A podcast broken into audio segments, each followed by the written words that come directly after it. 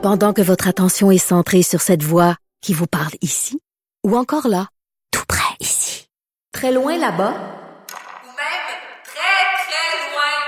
celle de Desjardins Entreprises est centrée sur plus de 400 000 entreprises partout autour de vous. Depuis plus de 120 ans, nos équipes dédiées accompagnent les entrepreneurs d'ici à chaque étape pour qu'ils puissent rester centrés sur ce qui compte, la croissance de leur entreprise. IGA est fier de présenter l'émission « À vos affaires ». Pour économiser sur votre panier d'épicerie, surveillez les offres et promotions de la circulaire disponible à IGA.net chaque semaine. IGA. Vive la bouffe et les bonnes affaires. QUB Radio.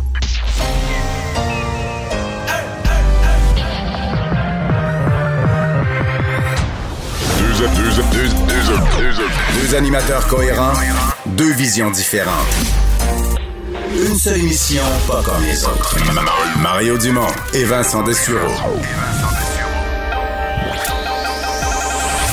QUB Radio.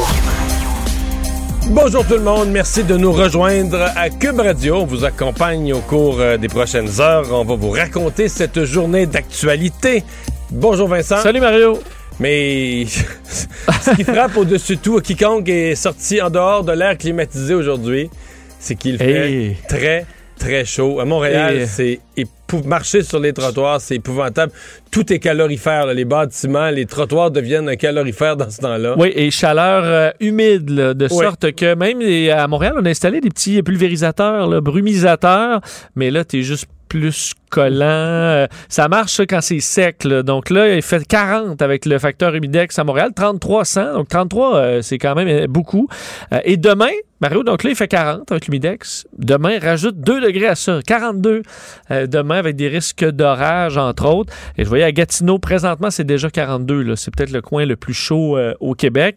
Mais même dans l'est du Québec, c'est pas aussi chaud là, qu'à Montréal ou Gatineau, mais c'est quand même très chaud. Là. Rimouski, Rivière, c'est des 27. Là. Ça, c'est avant l'humidex. Là. Donc, on est à plus 30. Le coin le plus frais, là, disons, au Québec, Chibougamau, 24, mais 29 avec l'humidex. Puis les Îles-de-la-Madeleine, qu'on salue, 22. Ils sont bien. L'humidex, quand t'as le vent qu'ils ont aux Îles-de-la-Madeleine, l'humidex, c'est un autre concept. Là, quand t'as ce vent-là qui doit être très bienvenu des journées comme aujourd'hui. On va rejoindre l'équipe de 100% Nouvelles. Allons retrouver 15h30 notre collègue Mario Dumont dans nos studios de QUB Radio. Salut Mario. Bonjour.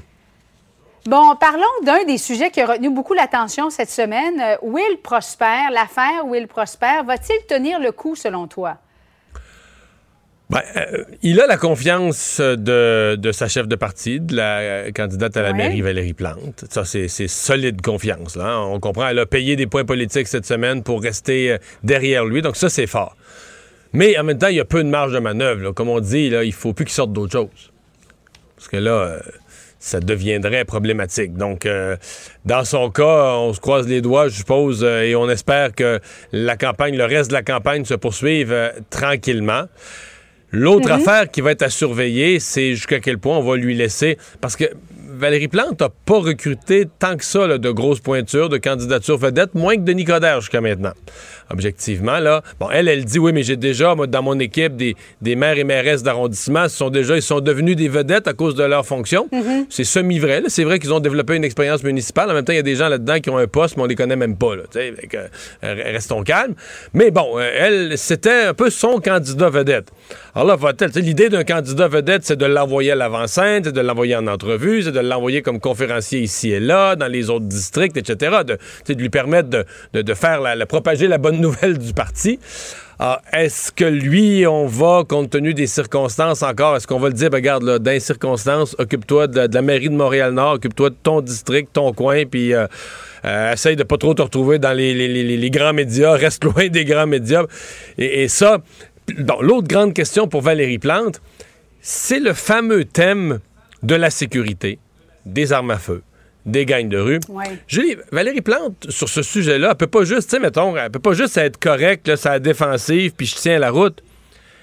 Si c'est le thème numéro un de la campagne, ben le gagnant de l'élection, ça va être celui qui est le champion. Tu sais, par exemple, dans une élection au Québec, au Canada, où le thème numéro un serait l'économie, ben le chef de parti qui est plus fort en économie part avec une longueur d'avance. Donc, dans une élection où la sécurité publique, la sécurité des rues est un thème fort, Valérie Plante ne peut pas juste se contenter de jouer sa défensive. Elle doit se présenter comme étant la meilleure pour remettre l'ordre dans les rues, pour assurer la sécurité, main dans la main avec son corps policier.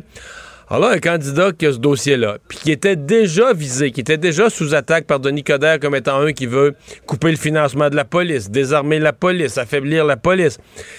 Est-ce que ça affaiblit Valérie Plante, elle, dans sa position sur le thème le plus fort de la campagne? Et ça, c'est une question pour moi qui reste aussi, là. Campagne électorale, justement, avortement, là, les conservateurs qui continuent de parler, évidemment, on leur pose des questions, mais je suis pro-choix, on parle d'avortement, on parle de liberté de conscience, droit de conscience. Mario, où est-ce que les conservateurs s'en vont avec ça? Mais les conservateurs s'en vont nulle part. Là. C'est évidemment... parce que les conservateurs, dans le passé, ont eu des positions là-dessus qui ont posé problème. C'est un euphémisme. La dernière élection, c'est plus que poser problème. Ça a tout gâché dans le cas d'Andrew Scheer. Les questions reviennent. Maintenant, je comprends que les adversaires politiques des conservateurs veuillent picosser. Mais sincèrement, je pense pour les femmes, pour les citoyens, là, ce qu'on entend cette fois-ci, c'est que tous les chefs sont pro-choix. Donc, si une femme est pro-choix, elle devrait se réjouir de dire, bon, ben voilà, c'est plus un débat. Il peut pas être plus clair que ne l'est Erin O'Toole. Là. Il est ferme, il est clair, il le dit mot à mot. Bon, là, reste cette ligne dans le programme de la liberté de conscience des médecins qui existe déjà. Oui. Présentement, un médecin n'est pas forcé ni de pratiquer l'aide médicale à mourir, ni de pratiquer un avortement. Mais, et là, c'est pas le gouvernement fédéral qui décide ça, c'est des règles de pratique du Collège des médecins qui disent, ben là, si toi, tu le fais pas, tu dois référer si une dame vient te voir, si une personne âgée ou une personne malade vient te voir, l'aide médicale à mourir, tu laisses pas cette personne-là tomber. Tu dois la référer vers un collègue, vers une autre ressource qui va faire les suivis, qui va assurer le service. Et bon, est-ce que là, les conservateurs pourraient aller donner, en fonction de leur programme, donner une directive au Collège des médecins contraire? Sincèrement, je pense que non, mais peut-être c'est quelque chose que M. O'Toole devra encore plus préciser compte tenu du passé de son parti. Ouais, il sous-entendait hier concernant la référence, qu'est-ce qu'on fait avec ça? Aujourd'hui, il disait non, c'est clair que les médecins doivent référer leurs patientes si jamais quelle ambiguïté reste-t-il moralement répondant à l'acte, ouais. Bon. Alors, il faudra voir si ça va suivre M. O'Toole. Frontières canadiennes, américaines, Mario... est-ce que ça se passe, selon toi, à géométrie variable? Parce que, bon, les Américains ne veulent pas voir venir les Canadiens encore dans leur pays. Pourtant, on est beaucoup plus vaccinés qu'eux. Est-ce qu'on doit la fermer de notre côté pour empêcher les Américains de venir ou l'industrie touristique a tellement souffert que ce serait difficile de fermer la frontière à ce niveau-là? Bon. Comme depuis le début de la pandémie, il y a de la politique, il y a de l'économie, il y a de la santé. Présentement, prenez n'importe quel des critères, là, c'est le monde à l'envers. Je veux dire, la pandémie, elle est quand même, malgré la hausse des cas, on voit la quatrième vague. Je veux dire, au Québec, là, on a des journées de 0 décès, 1 décès, 2 décès. La situation, présentement, à l'hôpital au Québec, là, je pense qu'on a 30 personnes aux soins intensifs. Est-ce que tu as vu les chiffres aux États-Unis? Il y a 6 États où les soins intensifs sont à côté. En haut de 90 % d'occupation de cas COVID, plein, plus de personnel, plus de ressources humaines. Il y a une dizaine d'autres États là, qui sont dans les hauts 80, qui arrivent au seuil critique du 90 %. Au Texas, écoute bien, il y a 12 000 personnes aux soins intensifs. C'est 2 000 de plus que la semaine passée. 12 000 personnes, pas à l'hôpital, aux soins intensifs. Donc, tu sais, la situation, elle est incomparable là, aux États-Unis puis au Canada. Or, l'ironie, c'est eux ont le droit de venir chez nous et non l'inverse. Donc, bon, je pense que la question va se poser. Mais il faut quand même, faut qu'il soit pleinement vacciné aussi. Oui. Là-dessus, on se comprend, mais à ce point-là, de ce point de vue-là, ça pourrait être réciproque. Là. Bon, est-ce que la question va se poser pour M. Trudeau, puis pour les autres chefs de parti, puis pour le gouvernement fédéral en général? Peut-être que oui, là. Peut-être que si la situation continue à dégénérer, ce qui présentement rend la pression moins grande, c'est que les États du Nord, les États limitrophes, les États américains qui sont plus proches de chez nous, ils sont plus vaccinés. C'est plus dans le Sud. Tu sais qu'il y a la moitié des États américains à l'heure actuelle qui n'ont pas 50 % de leur population vaccinée. Là. La moitié des États américains n'ont pas 50% de leur population complètement vaccinée. Mais c'est plus les États du Sud, donc ce qui fait que les citoyens américains qui ont tendance à venir vers le Canada, proportionnellement, ouais, c'est beaucoup plus les États vaccinés, les États où il y a moins de cas, les États où ils ont beaucoup moins de problèmes avec la pandémie. Mais enfin, donc le statu quo, là, est une situation assez bizarre, merci. Le pays où la COVID est quasiment hors contrôle ferme ses frontières pour se protéger du pays où la frontière est sous contrôle. Dernière remarque, peut-être que les Américains veulent juste pas insulter les Mexicains. Parce qu'au Mexique, ça va pas bien du tout. Il y a beaucoup de cas, il y avait 500 morts hier. Au Mexique, ça va pas bien du tout. Alors les Américains, quand ils émettent leurs directives, ils disent les frontières terrestres des deux côtés, là, au nord du Canada, au sud du Mexique. Peut-être qu'ils veulent pas non plus avoir des politiques différentes, insulter les Mexicains en disant, ben là, on ouvre avec le Canada, mais on n'ouvre pas avec le Mexique. Parce que jusqu'à maintenant, ils ont géré leurs frontières terrestres de la même manière des deux côtés. Peut-être qu'il y a de ça aussi, parce que c'est déjà compliqué, la frontière avec le Mexique, les illégaux, etc. Il y a peut-être un peu de ça aussi qui joue. Maxime Bernier, il est en campagne électorale lui aussi. C'est le chef du Parti populaire. Il a décidé de lancer aujourd'hui en Beauce là, sa campagne officiellement. Je ne sais pas si tu as vu ça passer. Qu'en as-tu pensé, toi, Mario, de ce lancement? Où il s'attaque aux médias, d'ailleurs. Oui, mais tout est clair, là. Il ne s'attaque pas aux médias. Il s'attaque à tout ce qui reconnaît l'existence d'une pandémie, à tous ceux qui relaient les messages liés à la pandémie. Je sais pas quoi dire. Je veux dire, il y a des gens qui sont frustrés de la pandémie, de la gestion de la pandémie. Il y a des gens qui sont complotistes. Il y a des gens qui disent encore aujourd'hui que la pandémie... Mais tu sais, c'est drôle, là, nos sujets se rejoignent. Maxime Bernier, depuis le début, là, les modèles qu'il met sur un pied de l'extérieur, l'exemple, c'est le Texas, là, la Floride... Écoute, ce sont les États présentement où c'est le bordel d'un soin intensif. Ce sont les États qui contribuent. Il y a eu 1000 morts hier aux États-Unis. Alors, c'est un modèle comme un autre. Puis il y aura... Écoute, Maxime Bernier, grâce à ça quand même... Écoute, on vit une pandémie. Il faut faire à un moment donné l'équation simple. On vit une pandémie. C'est de quoi qu'on n'a jamais vécu. C'est extrêmement dur. Ça brasse la société. Ça renvoie la société dans ses derniers retranchements. Ça fait souffrir des gens. Est-ce qu'on pense sérieusement qu'on va vivre quelque chose d'aussi dur sans que des citoyens en ressortent extrêmement frustrés, complotistes? C'est-à-dire, dans toutes les grandes guerres, dans toutes les grandes crises, il y a eu des gens qui ont viré complotistes. Alors, Maxime Bernier s'est dit, moi, la dernière fois, j'ai eu 1%. Puis je pense qu'avec les complotiste, je suis capable d'aller en chercher un 3-4. Il va aller le chercher, il va tripler ou il va quadrupler son résultat de la dernière élection. Quoi dire de plus? Il n'y aura pas de surprise dans la campagne. On sait mot à mot ce qu'il dit, ce qu'il va dire, puis on sait qui va voter pour lui, puis bon, puis c'est ça. C'est la vie. Voilà. Merci beaucoup, Mario. Bon après-midi à toi. Au revoir. Salut. Alors, dans nos nouvelles autres, parlons un petit peu de la campagne fédérale où M. Trudeau, aujourd'hui, est à Winnipeg et a parlé de congés payés.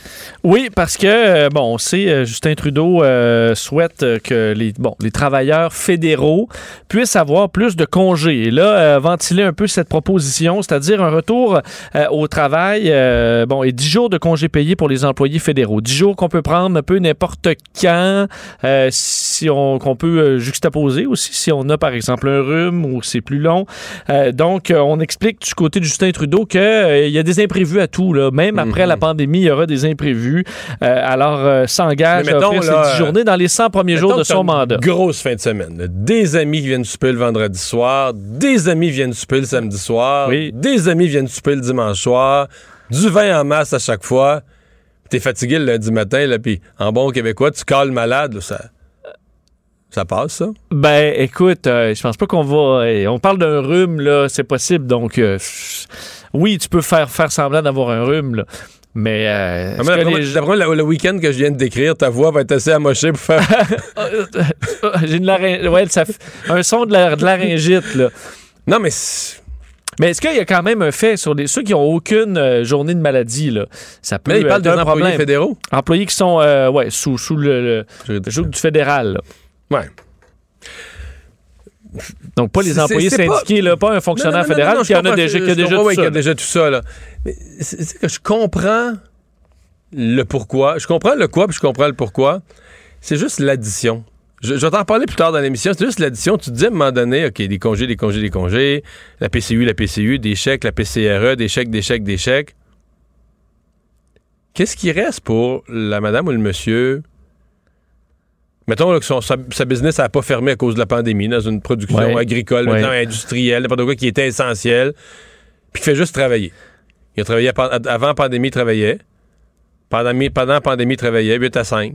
Ouais. Reçoit une paye, il gagne sa vie de même. C'est peut-être bizarre comme façon de gagner sa vie, mais tu travailles. Là, il compte tes heures, puis il te font une paye. À la fin, ils te font un chèque. Ils t'en enlèvent un peu. Le gouvernement en prend à moitié, oui. Mais ça a-tu encore sa place au Canada? De gagner... De rentrer travailler, là. Puis gagner une paye. Juste ça, là. Du travail, nombre d'heures comptées, payer tant de l'heure, une paye. C'est ridicule ce que je dis là. Monsieur Trudeau n'est pas ces gens-là nécessairement en tête au quotidien, là. Ben, ils s'en aperçoivent-tu? Je me pose des questions, je me dis... Je serais curieux de faire une interview. Il faudrait faire un vox pop de gens qui ont juste, là... Puis... Peut-être que je pourrais dire aussi, ben ils sont chanceux. Ils n'ont pas perdu leur emploi, ils ont gardé leur emploi, puis il y a une chance là-dedans. Là. Il y a un bénéfice à dire, moi, j'ai pas été inquiété. Je travaille dans une industrie, exemple, en transformation alimentaire, mais je travaille... Ils n'ont pas des gros salaires. Non. L'avantage n'a pas été tant là. Non, c'est ça. Ils ont gagné, probablement, là, qu'il y a du monde qui ont gagné le même 2000 que les autres gagnaient sur la PCU, mais ils rentraient soir et matin, là. Ils se présentaient à job, là. Ils faisaient le travail dur, là. Puis il se faisait mal, il se pinçait un doigt, puis tu sais, il était fatigué, puis avec un petit mal de dos, puis tout ça. C'est pas tout le monde n'est pas instructeur de motomarine, ou tu sais, juste une job où tu le fais juste rentrer, là, en ayant hâte, là. Fait que c'est pour ça que... Mais c'est probablement que c'est vieux, là. Toute cette histoire-là que je m'invente... Là, de rentrer travailler, d'avoir une paye qui est liée à ce travail-là, c'est probablement des vieilles idées. On veut pas que les gens rentrent, sont obligés de rentrer malades, parce qu'ils n'ont pas de protection, puis ils ne pourront pas payer leur loyer, là. Mais 10 jours d'un coup, c'est pour ceux qui l'ont jamais eu, là, qui n'ont pas de protection de gens, qui sont pas syndiqués, écoute, 10 jours... puis la pénurie de main-d'œuvre, là. 2 semaines au complet, là. La pénurie de main-d'œuvre, c'est que c'est des journées où tu as de la... Tous ces 10 jours-là additionnés, là, c'est des millions de jours de moins de main-d'œuvre, de pénurie de main-d'œuvre, de plus, en tout cas. Est-ce que je vais pouvoir les accumuler puis partir à retraite 2 ans plus tôt, comme certains peuvent faire comme dans la fonction publique? Ouais. Ah, il faudra vérifier ça. Okay. Erin O'Toole, de son côté? Oui, parce que du côté des conservateurs, beaucoup de sujets, mais aujourd'hui, c'était pour la relance des emplois, là, justement. Alors là, ça, c'est peut-être un son de cloche différent, quoique on est dans les mesures gouvernementales pas mal, parce que Erin O'Toole propose un programme, une fois la fin, entre autres, de la subvention salariale d'urgence, la fin de ce programme-là, pour offrir de payer jusqu'à 50% du salaire net des nouveaux employés pendant 6 mois. L'objectif étant de ramener des jobs, ramener des gens au travail. Donc, on ferait ça, là, jusqu'à 50% du salaire net des nouveaux employés. Aussi offrir une subvention salariale d'au moins 25% pour, selon la durée du chômage d'une personne. Là. Alors, plus tu as été au chômage longtemps, plus ce sera bénéfique de retourner au travail. Entre autres, pour ceux-là, en fait, ça atteint 50% si vous avez été sur le chômage plus de 10 mois.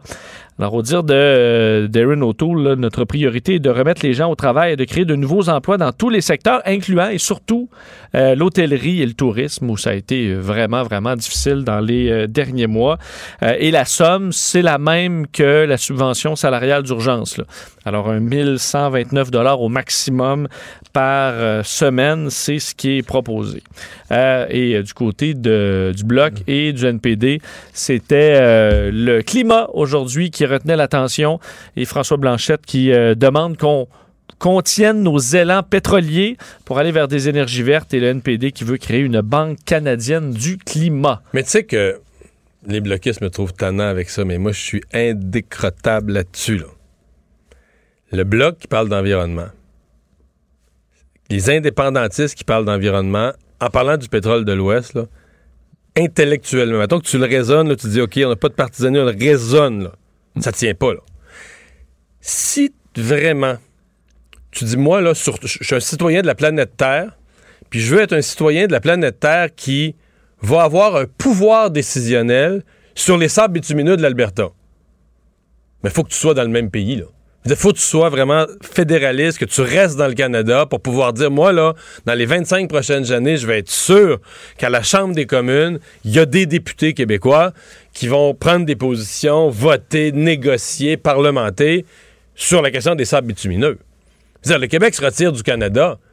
C'est pas vrai. Nous, on a un beau bilan, là. Oui, nous, on a un beau bilan, parce que nous, à cause de Robert Bourassa, on a l'hydroélectricité. Oui. À cause de décisions qui ont été prises il y a 50 ans, on a l'hydroélectricité. Nous, on est parfait. Donc là, c'est fête chez nous, mais ça, on s'occupe plus du reste. Mais t'es d'accord avec moi qu'on n'a plus un mot à dire, l'Alberta? Non. Hey, on va faire des remontrances à l'Alberta. Ils vont dire, hey, pays voisin, là. Tu comprends? Quand t'es souverainiste, tu devrais dire, les sables bitumineux, nous, on veut que ça nous concerne plus. On veut que ça nous concerne plus. Mais on peut pas dire, on est souverainiste, on veut sortir du Canada pour combattre les sables bitumineux. Tu vas être le pays voisin. Puis, moi, je suis nationaliste, mais je veux dire, c'est incompatible. Être souverainiste, puis dire que tu veux avoir ton mot à dire sur les sables bitumineux, excuse-moi, je suis plate, mais ça tient pas la route. Ouais. Mais c'est un peu qu'entre-temps, on va travailler sur les dossiers. Ça, là, parce que, non, c'est pas imminent, là, l'imminence d'un pays. Là. Non, ça, je le comprends bien. Là, le bloc accepte de travailler. Le bloc accepte de travailler dans le Parlement canadien et dans un Canada uni. Là. Mais je comprends le fond de l'affaire. On va s'arrêter un instant. Mario Dumont et Vincent Dessureault. Inséparables comme les aiguilles d'une montre. QUB Radio. Oui, peut-être que vous faites partie des parents, ceux qui ont encore des jeunes enfants qui vont acheter ces jours-ci, en fin de semaine, peut-être vous l'avez déjà fait, le matériel scolaire, parce que ça sent la rentrée, même s'il fait chaud, même si c'est estival. Éric Pronovost est président de la Fédération du personnel de soutien scolaire. Bonjour, M. Pronovost. Bon après-midi, bonjour M. Dumont. Et en vue de cette rentrée, là, on a vu passer cette semaine dans différents médias des nouvelles, des questionnements sur... On parle d'une pénurie de main-d'œuvre, mais encore jamais vue, là, que cette rentrée serait dans un manque de ressources humaines jamais vu. Racontez-nous ce que vous voyez. Ben, écoutez, nous, à la Fédération du personnel de soutien scolaire, on a intervenu depuis 2013, parce que la tangente de la pénurie de main-d'œuvre a commencé dans ces années-là. Et là, force est d'admettre que là, on vient de frapper le mur. Quant suite pour votre question, M. Dumont, c'est très clair, c'est que d'année en année, mais là encore plus cette année, on a des postes qui, après avoir, parce que vous savez, on est dans la période des séances d'affectation chez nous, on distribue les postes qu'il y a d'année en année, selon les besoins, etc., etc.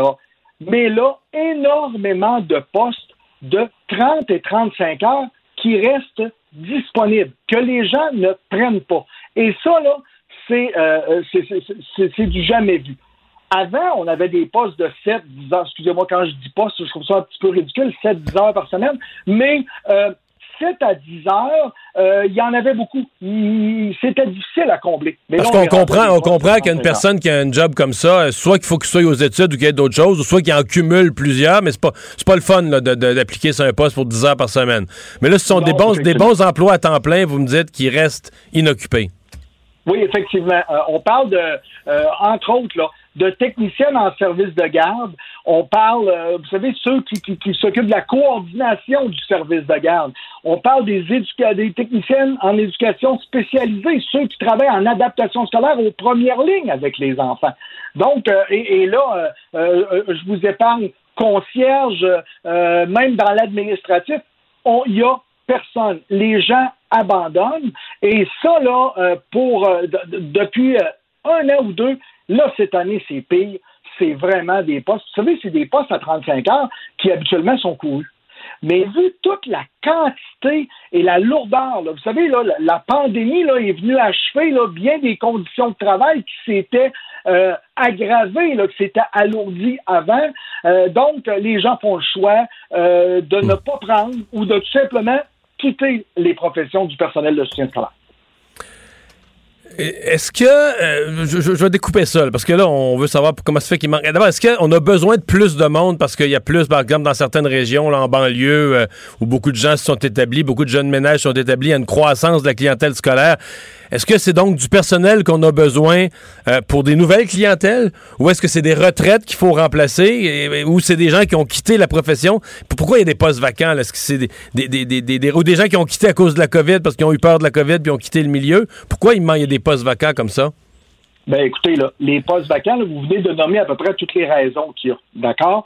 Et pour régler ça, là, ces postes vacants-là, nous, ce qu'on dit à la Fédération, c'est que la solution passe par l'interne, par les employés qui sont là. L'attraction et la rétention, c'est important à attirer, mais la rétention, la valorisation. Parce que c'est pas normal, là, M. Dumont, quand on fait des annonces en adaptation scolaire ou au niveau des services de garde, construction de nouvelles écoles, on entend. Donc, c'est du nouveau monde que ça prend. C'est des nouveaux enfants qui arrivent dans des quartiers. Donc, on est en augmentation. Mais les gens, là, à un moment donné, là, ça prend de la valorisation, ça prend clairement de la reconnaissance des emplois. Et c'est pas normal que je vous ai parlé tout à l'heure de postes de 7 à 10 heures, quand on est convaincu que la solution, en augmentant le nombre d'heures, pour offrir un service adéquat, parce que, oui, il y a des enfants en difficulté, oui, il y a des enfants en service de garde, mais c'est pas un rangement à enfants, là. On s'occupe des enfants. Puis l'école, maintenant, M. Dumont, c'est de 7 heures le matin à 18 heures le soir. Donc, c'est inclusif. Ça prend du monde pendant cette période-là, mais il faut les attirer, il faut les convaincre, il faut leur donner des conditions de travail adéquates qui se sont développées. Mais là, les conditions, ils viennent d'être renégociées. Est-ce que ça va aider à recruter? Ben, écoutez, là, on est présentement là, en assemblée là, pour entériner l'entente. Mais je dois vous dire là, qu'on est tombé dans les bonnes vieilles négociations. Donc, on tente de rattraper des vieux adages patronales et au lieu de travailler sur l'avenir, sur l'attraction et la rétention, c'est très difficile à percer cette bulle-là. Et vous savez, la cassette habituelle, hein, investissons en éducation, mais c'est ça que ça va prendre. Mais moi, ce que je dis, les membres qu'on représente, c'est 33 500 membres, 81 corps d'emploi, M. Dumont, c'est quand même énormément de gens qui gravitent dans et autour de l'école. Ben, il faut que ces gens-là aient des conditions, des postes pour être capables d'occuper l'école partout, tout le temps, et s'assurer là que on garde nos gens, parce que on a des gens qui sont formés, énormément de gens, la plupart de nos gens sont formés, ont étudié et ont fait un choix de travailler dans les commissions scolaires. J'ai un exemple très concret là, de quelqu'un là, qui m'a interpellé pour me dire, moi j'ai 49 ans, je suis une technicienne en service de garde, j'ai toujours aimé ça, j'ai toujours adoré ça, j'ai décidé de me réorienter après 23 ans de carrière. Monsieur Dumont, il s'est passé quelque chose, ça s'est détérioré, et là, ben, on s'est occupé des enseignants au Québec puis des préposés aux bénéficiaires. Nous, ce qu'on dit au ministre Roberge, occupons-nous du personnel de soutien scolaire, c'est à notre tour maintenant. Est-ce que vous avez un chiffre? Est-ce que vous êtes capable d'évaluer à l'heure actuelle combien de postes sont affichés là et où vous avez l'impression qu'ils vont rester sans preneur? Là, et les enfants vont rentrer à l'école puis le poste va être encore affiché non comblé? Ben, le portrait, on est en train de le dessiner. Mais comprenez-vous que sur le nombre total, je ne l'ai pas, mais j'ai des exemples très concrets. Écoutez, là, en Outaouais, après avoir fait la fameuse séance d'affectation que je vous ai expliquée tout à l'heure, ouais, ben, il reste toujours 73 postes de techniciennes en éducation spécialisée. Juste pour l'Outaouais. Juste pour l'Outaouais, 126 éducateurs et éducatrices en service de garde, 15 préposés aux élèves handicapés, des postes. Comprenez? Ça nous illustre bien. C'est pas, il en manque pas un ou deux ou trois là. Non, c'est des gros nombres là. C'est des gros nombres. Puis vous savez, quand on se parle de préposés aux élèves handicapés, c'est des enfants, des étudiants qui ont des besoins très spécifiques. On en manque. On manque des éducatrices en service de garde. Quand on arrive à la fin de la journée et que les enfants redescendent au service de garde, M. Dumont, qui s'en occupe? C'est inquiétant là. Puis encore une fois, ben on est dans un créneau de 2 semaines, comme le ministre Roberge nous a habitués. Tout se règle en 2 semaines et on verra. Ben nous, on est tannés du on verra, puis on est tannés de régler ça en 2 semaines. C'est pas vrai que ça se règle en 2 semaines. Puis c'est pas la première entrevue que je donne d'année en année sur la pénurie de main-d'œuvre et c'est désolant parce que malgré la pression, les propositions, puis les solutions qu'on amène, entre autres, de dire ben investissons dans l'interne, augmentons l'offre de service, augmentons les heures à l'intérieur. La porte reste fermée et on ne veut pas créer de permanence, on veut pas créer plus. Et nous, on pense qu'en éducation, il faut créer pour garder notre monde. Monsieur Pronovost, merci de nous avoir parlé aujourd'hui. Bonne chance. Merci beaucoup. Au revoir. Éric Pronovost est président de la Fédération du personnel de soutien scolaire. Pendant que votre attention est centrée sur vos urgences du matin, vos réunions d'affaires du midi, votre retour à la maison ou votre emploi du soir, celle de Desjardins Entreprises est centrée sur plus de 400 000 entreprises à toute heure du jour. Grâce à notre connaissance des secteurs d'activité et à notre accompagnement spécialisé, nous aidons les entrepreneurs à relever chaque défi pour qu'ils puissent rester centrés sur ce qui compte, le développement de leur entreprise. IGA est fier de présenter l'émission À vos affaires. Pour économiser sur votre panier d'épicerie, surveillez les offres et promotions de la circulaire disponible à IGA.net chaque semaine. IGA, Vive la bouffe et les bonnes affaires! Vous vous demandez si les plantes ressentent de la douleur?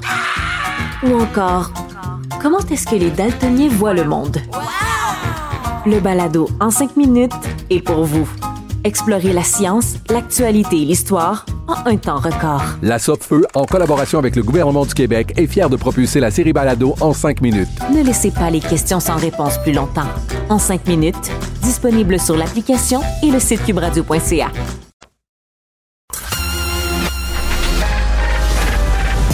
Mario Dumont et Vincent Dessureault. Des propos crédibles, avec des fois un brin de sarcasme. Ben, quand les nouvelles sont moins crédibles. Mario Dumont et Vincent Dessureault. QUB Radio. QUB Radio. Les rencontres de l'heure. Chaque heure, une nouvelle rencontre. Nouvelle rencontre. Les rencontres de l'heure. À la fin de chaque rencontre, soyez assurés que le vainqueur, ce sera vous. QUB Radio. Une radio pas comme les autres. Le monde judiciaire avec Nada Bouvefta, avocate en droit criminel et protection de la jeunesse. Bonjour Nada. Bonjour Mario, bonjour Vincent. Alors, tu nous parles de ce jeune homme, relativement jeune, 90 jours de prison pour une relation avec une mineure. Ce qu'on comprend, c'est que lui, il pensait que tout était correct, là. Il pensait que tout était correct, mais il faut rappeler aux gens qu'il existe des lois et le code criminel est assez clair. La règle générale, c'est que l'âge minimal pour consentir à des activités sexuelles selon le code criminel, c'est 16 ans. Donc, une personne âgée de moins de 16 ans, elle ne peut consentir à des activités sexuelles, et ce, en tout temps. Ça signifie que c'est interdit d'avoir des relations, activités sexuelles comme un baiser, une caresse ou une relation sexuelle complète avec un jeune de moins de 16 ans, même si celui-ci donne son accord et dit accepter et accepter cette relation-là qui n'est pas forcée, mais et même il existe toutefois certaines exceptions. Ouais. Et même si l'autre personne est relativement jeune, une personne de 18 ans, par exemple, qui dirait « Ouais, mais là, 15 ans, 18 ans, on a juste 3 ans de différence », ça passe pas, là. Ben de là, justement, les quelques exceptions que je vais vous faire mention, c'est-à-dire que si un jeune de 12 ou 13 ans pourrait consentir à une activité sexuelle, si une personne est âgée de moins de 2 ans, ou plus ou moins 2 ans, là, plus ou moins un jour aussi, de différence, un jeune de 14 ou 15 ans peut consentir, lui, une activité sexuelle avec une personne qui a moins de 5 ans ou plus que lui. Donc, il y a ce gap-là de plus ou moins 5 pour les jeunes de 14 à 15 ans, plus ou moins 2 ans pour les jeunes qui ont 12-13 ans. Et donc, voilà, donc le 5 ans d'écart était dépassé ici parce que tu avais 21 ans et 15 ans, donc tu avais 6 ans d'écart. Exactement, Mario. Et donc, on tombe dans le sens du code qui interdit, finalement, le consentement n'est pas valide. Il s'agit donc d'une agression sexuelle, d'un geste qui est punissable au sens du code criminel. Il ne respectait pas l'exception. Mais là, pour qu'il y ait accusation... Ça veut dire que quoi? La jeune fille change d'idée, porte plainte, elle l'aime plus, elle porte plainte, il la laisse, elle porte plainte, ou les parents sont choqués, ils portent plainte. Si tout reste consentant et tout le monde est heureux, la police n'est jamais informée de ça, là. Donc, qu'est-ce qui fait débarquer la chaîne et qui fait que l'individu se retrouve accusé? Il peut y avoir plusieurs raisons, Mario, c'est sûr et certain, mais gardons en tête qu'il s'agit de mineurs, donc certainement, quand les parents sont au courant, peuvent se poser des questions, ils pourraient soulever justement des doutes ou discuter avec leur enfant pour mieux comprendre la relation. Et on n'oublie pas que le code est là pour protéger ces personnes vulnérables-là. Et on a accepté comme société de mettre des limites très, très claires quant au consentement et aux actions sexuelles qu'on porte sur des mineurs. Donc souvent, oui, ça peut venir d'intervenants, de l'école ou parfois quand le jeune parle à ses amis, ça peut virer ou commencer parfois par des signalements en DPJ qui ensuite de ça mènent à des actions criminelles. S'il y a de la preuve plus que juste le témoignage, par exemple, de la plaignante et que le DPCP pense avoir suffisamment de preuves pour porter plainte pour certains gestes, ben ils peuvent le faire. Mais évidemment, on comprendra que la preuve principale dans ce type de dossier-là reste la personne qui est en relation. Et si là où la jeune ne désire pas témoigner devant le tribunal, il peut y avoir lack de preuves, un manque de preuves. Mais souvent, les jeunes vont être accompagnés, vont avoir des travailleurs sociaux, des psychologues qui vont entrer en ligne de compte pour justement mieux comprendre la situation et mener à terme le dossier judiciaire. Revenons, Nada, sur une histoire également fort troublante, là. Un homme qui a abusé de la fille d'un collègue, et ce pendant plus de 10 ans.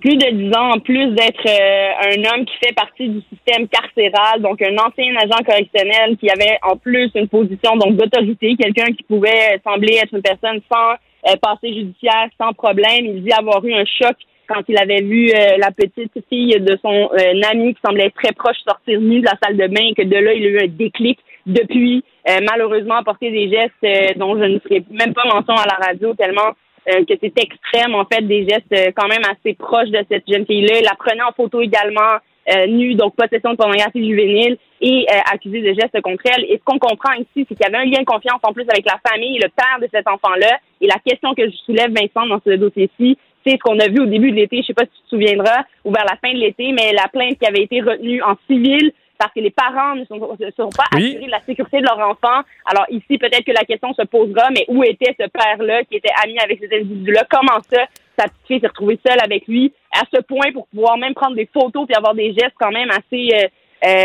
qui demandent, nécessitent du temps et des moments seuls avec cet enfant-là. Donc, des questions... La loi dit quoi, là, si...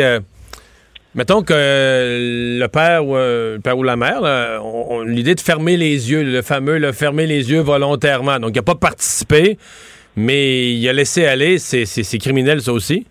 On a un devoir de protéger son enfant. Ça, on a un devoir au niveau du sens du Code civil, c'est codifié, on a un devoir, une responsabilité au sens de la loi, protection de la jeunesse, ça aussi, c'est clair dans la loi. Au niveau criminel, toutefois, les parents pourraient être accusés, par exemple, de négligence criminelle, donc là, l'aveuglement volontaire ne serait pas une défense et ça pourrait soulever peut-être des questions sur des accusations de ce type-là. Et oui, ça pourrait devenir criminel si on voit que, par exemple, le parent là en a même participé au point tel que, justement, là, son inaction a mené à des gestes comme ça de négligence, donc à la sécurité de son enfant, à suivre. Sinon, au niveau civil, ben on l'a vu, ça peut mener à des dédommagements que l'enfant peut demander contre ses parents.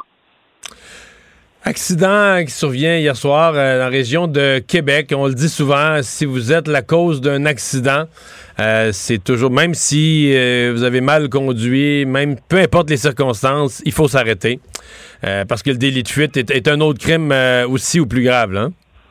Oui, effectivement, Mario. Et ce que je tiens à mentionner et clarifier devant le public par rapport à ce sujet-là, c'est que qu'il y ait accident, qu'il y ait, je veux dire, mort ou pas, blessé ou pas, ce n'est pas la question dès qu'il y a accrochage en tant que conducteur ou propriétaire d'un véhicule impliqué dans une collision. On doit respecter les obligations suivantes, c'est-à-dire, demeurer sur les lieux de la collision ou y retourner immédiatement après. Ça veut dire que si on quitte, ben, c'est peut-être pour aller chercher son téléphone cellulaire, mais bien rapidement. Et même là, il y a de la jurisprudence où les gens ont été déclarés coupables, donc on reste sur les lieux. Apporter l'aide nécessaire, évidemment, si les personnes ont subi des préjudices.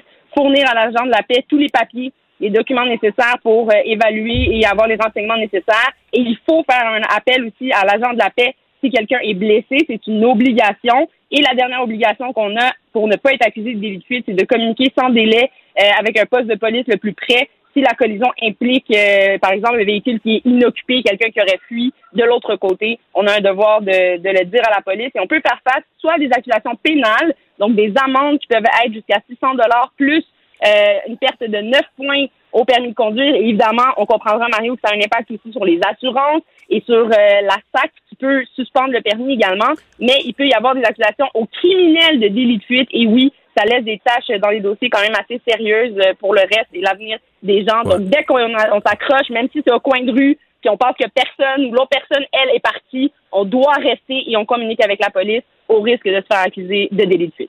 Mais le délit de fuite va être pénal et traité par le Code de la route, etc., dans le cas où, justement, là, il y a juste de la tôle, des bris mineurs.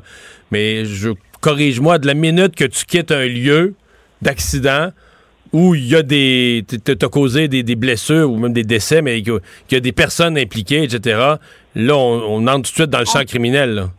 On tombe dans les criminels parce que la gravité est plus grande, mais ça reste toujours là à la discrétion des policiers sur place, à savoir là, quels sont les dommages, qui a été affecté, qui est impliqué. Là, dans le dossier dont on faisait mention en début là, de cette partie de chronique, il y a quand même eu 3 blessés. La voiture était quand même perte totale. Et d'ailleurs, on recherche toujours la personne qui a fui les lieux de cet accident. Donc, effectivement, des accusations qui seront portées aux criminels et qui sont donc plus graves et des conséquences plus sérieuses, évidemment, auxquelles il fera face. Je vais te raconter une anecdote à ce chapitre-là. Moi, il y a quelques années, en m'en venant à TVA un matin, j'avais tout près de TVA, j'avais le véhicule de ma conjointe qui le mien était au garage, j'ai pris le véhicule de Marie-Claude qui était un Honda Odyssey, là, c'est des grosses fourgonnettes. On avait 3 enfants et des bagages, fait, grosses fourgonnettes. Et quelqu'un n'a pas fait son stop sur la rue Champlain, son arrêt, là, mais pas du tout. Il m'a rentré dans la porte. Moi, j'ai fait un tête... Il a rentré solide, là. J'ai fait un tête à queue. Je me suis ramassé sur le trottoir devant TVA. OK? Wow. Non, écoute bien. Là, la personne... Moi, je pensais qu'elle allait s'arrêter. Je me rends compte qu'il fuit. Alors, je pars à la course pour essayer de prendre son numéro de plaque. Je réussis pas, il va trop vite. Je le vois au coin de rue d'après, parce que son bumper... Écoute, son auto était magané. Son bumper traînait à terre. Il y a des traces, là. Il a ramassé le bumper d'en avant, puis il l'a mis dans la valise de l'auto, puis il est reparti. OK? Là, la police vient, le policier était très courtois, tout est correct, c'est pas si grave, je suis pas blessé, j'ai couru comme un chevreuil, c'est pas blessé, tout est parfait. La police de Montréal fait une enquête. 6 semaines plus tard, l'enquêteuse me convoque et dit, parce que là, il y avait des témoins, il y a un taxi qui avait vu quelqu'un, pas de bumper, il y avait des... Ils ont pu retracer le véhicule. Mm-hmm. Ils m'ont dit que c'était une personne âgée, qui était vraiment à la limite de conduire, là, puis peut-être même qu'elle allait perdre son permis. Et qui s'était pas rendu compte qu'il avait frappé quelque chose. Ben, écoute, qu'ils t'ont dit? Tu frappes solide dans un Honda Odyssey. Là. Tu frappes dans une fourgonnette, dans le côté, dans la roue. Là. T'en perds ton pare-choc, tu le mets dans la valise, puis tu réussis à vendre aux enquêteurs policiers. Il était vieux, mais il était convaincant. Il était ma foi, il s'en est bien sorti. Oh ouais. Il reste toujours que c'est à la discrétion des policiers dans toute enquête et dans tout dossier, quand ils cumulent de la preuve, c'est toujours à leur discrétion de porter des accusations et choisir les chefs. Mais gardons en tête qu'évidemment, après ça, il y a tout un processus de discrétion de personnel. Mais bien, il a été convaincant, effectivement. Voilà. Mais Dieu merci, vous êtes corrects. Les enfants ont été corrects aussi dans cette affaire-là. Et Nada, en terminant rapidement, parce que le temps file, un homme de Hamilton qui a été arrêté par la police locale. Et là, c'est un cas d'incitation à la haine contre la communauté musulmane sur Internet. Oui, effectivement, et c'est en lien avec l'attaque qu'il y a eu à London. On se rappellera là, d'une famille qui avait été tirée, ils étaient au parc et c'était clairement un crime ciblé haineux contre les gens de confession musulmane. Et les autorités en Ontario ont décidé depuis cette affaire, entre autres, de mener à bien des enquêtes et suivre surtout les cellules qui pourraient générer ou encourager ou même lancer des idées dans la tête de ce type de personnes-là, malheureusement, qui peuvent avoir des conséquences très graves sur la perte de la vie des gens. Et on en est au stade, donc, de menaces et de la propagande, finalement, la propagation de messages haineux en ce sens-là. Et on a décidé d'accuser et de mener à bien ce dossier-là. Rappelons qu'il fallait une autorisation du procureur général pour accuser pour ce type d'accusation-là. Donc, on fait face quand même à des débuts de dossiers comme ça, de ce type-là en criminel. Nous verrons quelle sera la répercussion, mais surtout comment la preuve sera déployée, comment on pourra faire le lien entre ces messages haineux-là, ce que la personne a rédigé, etc.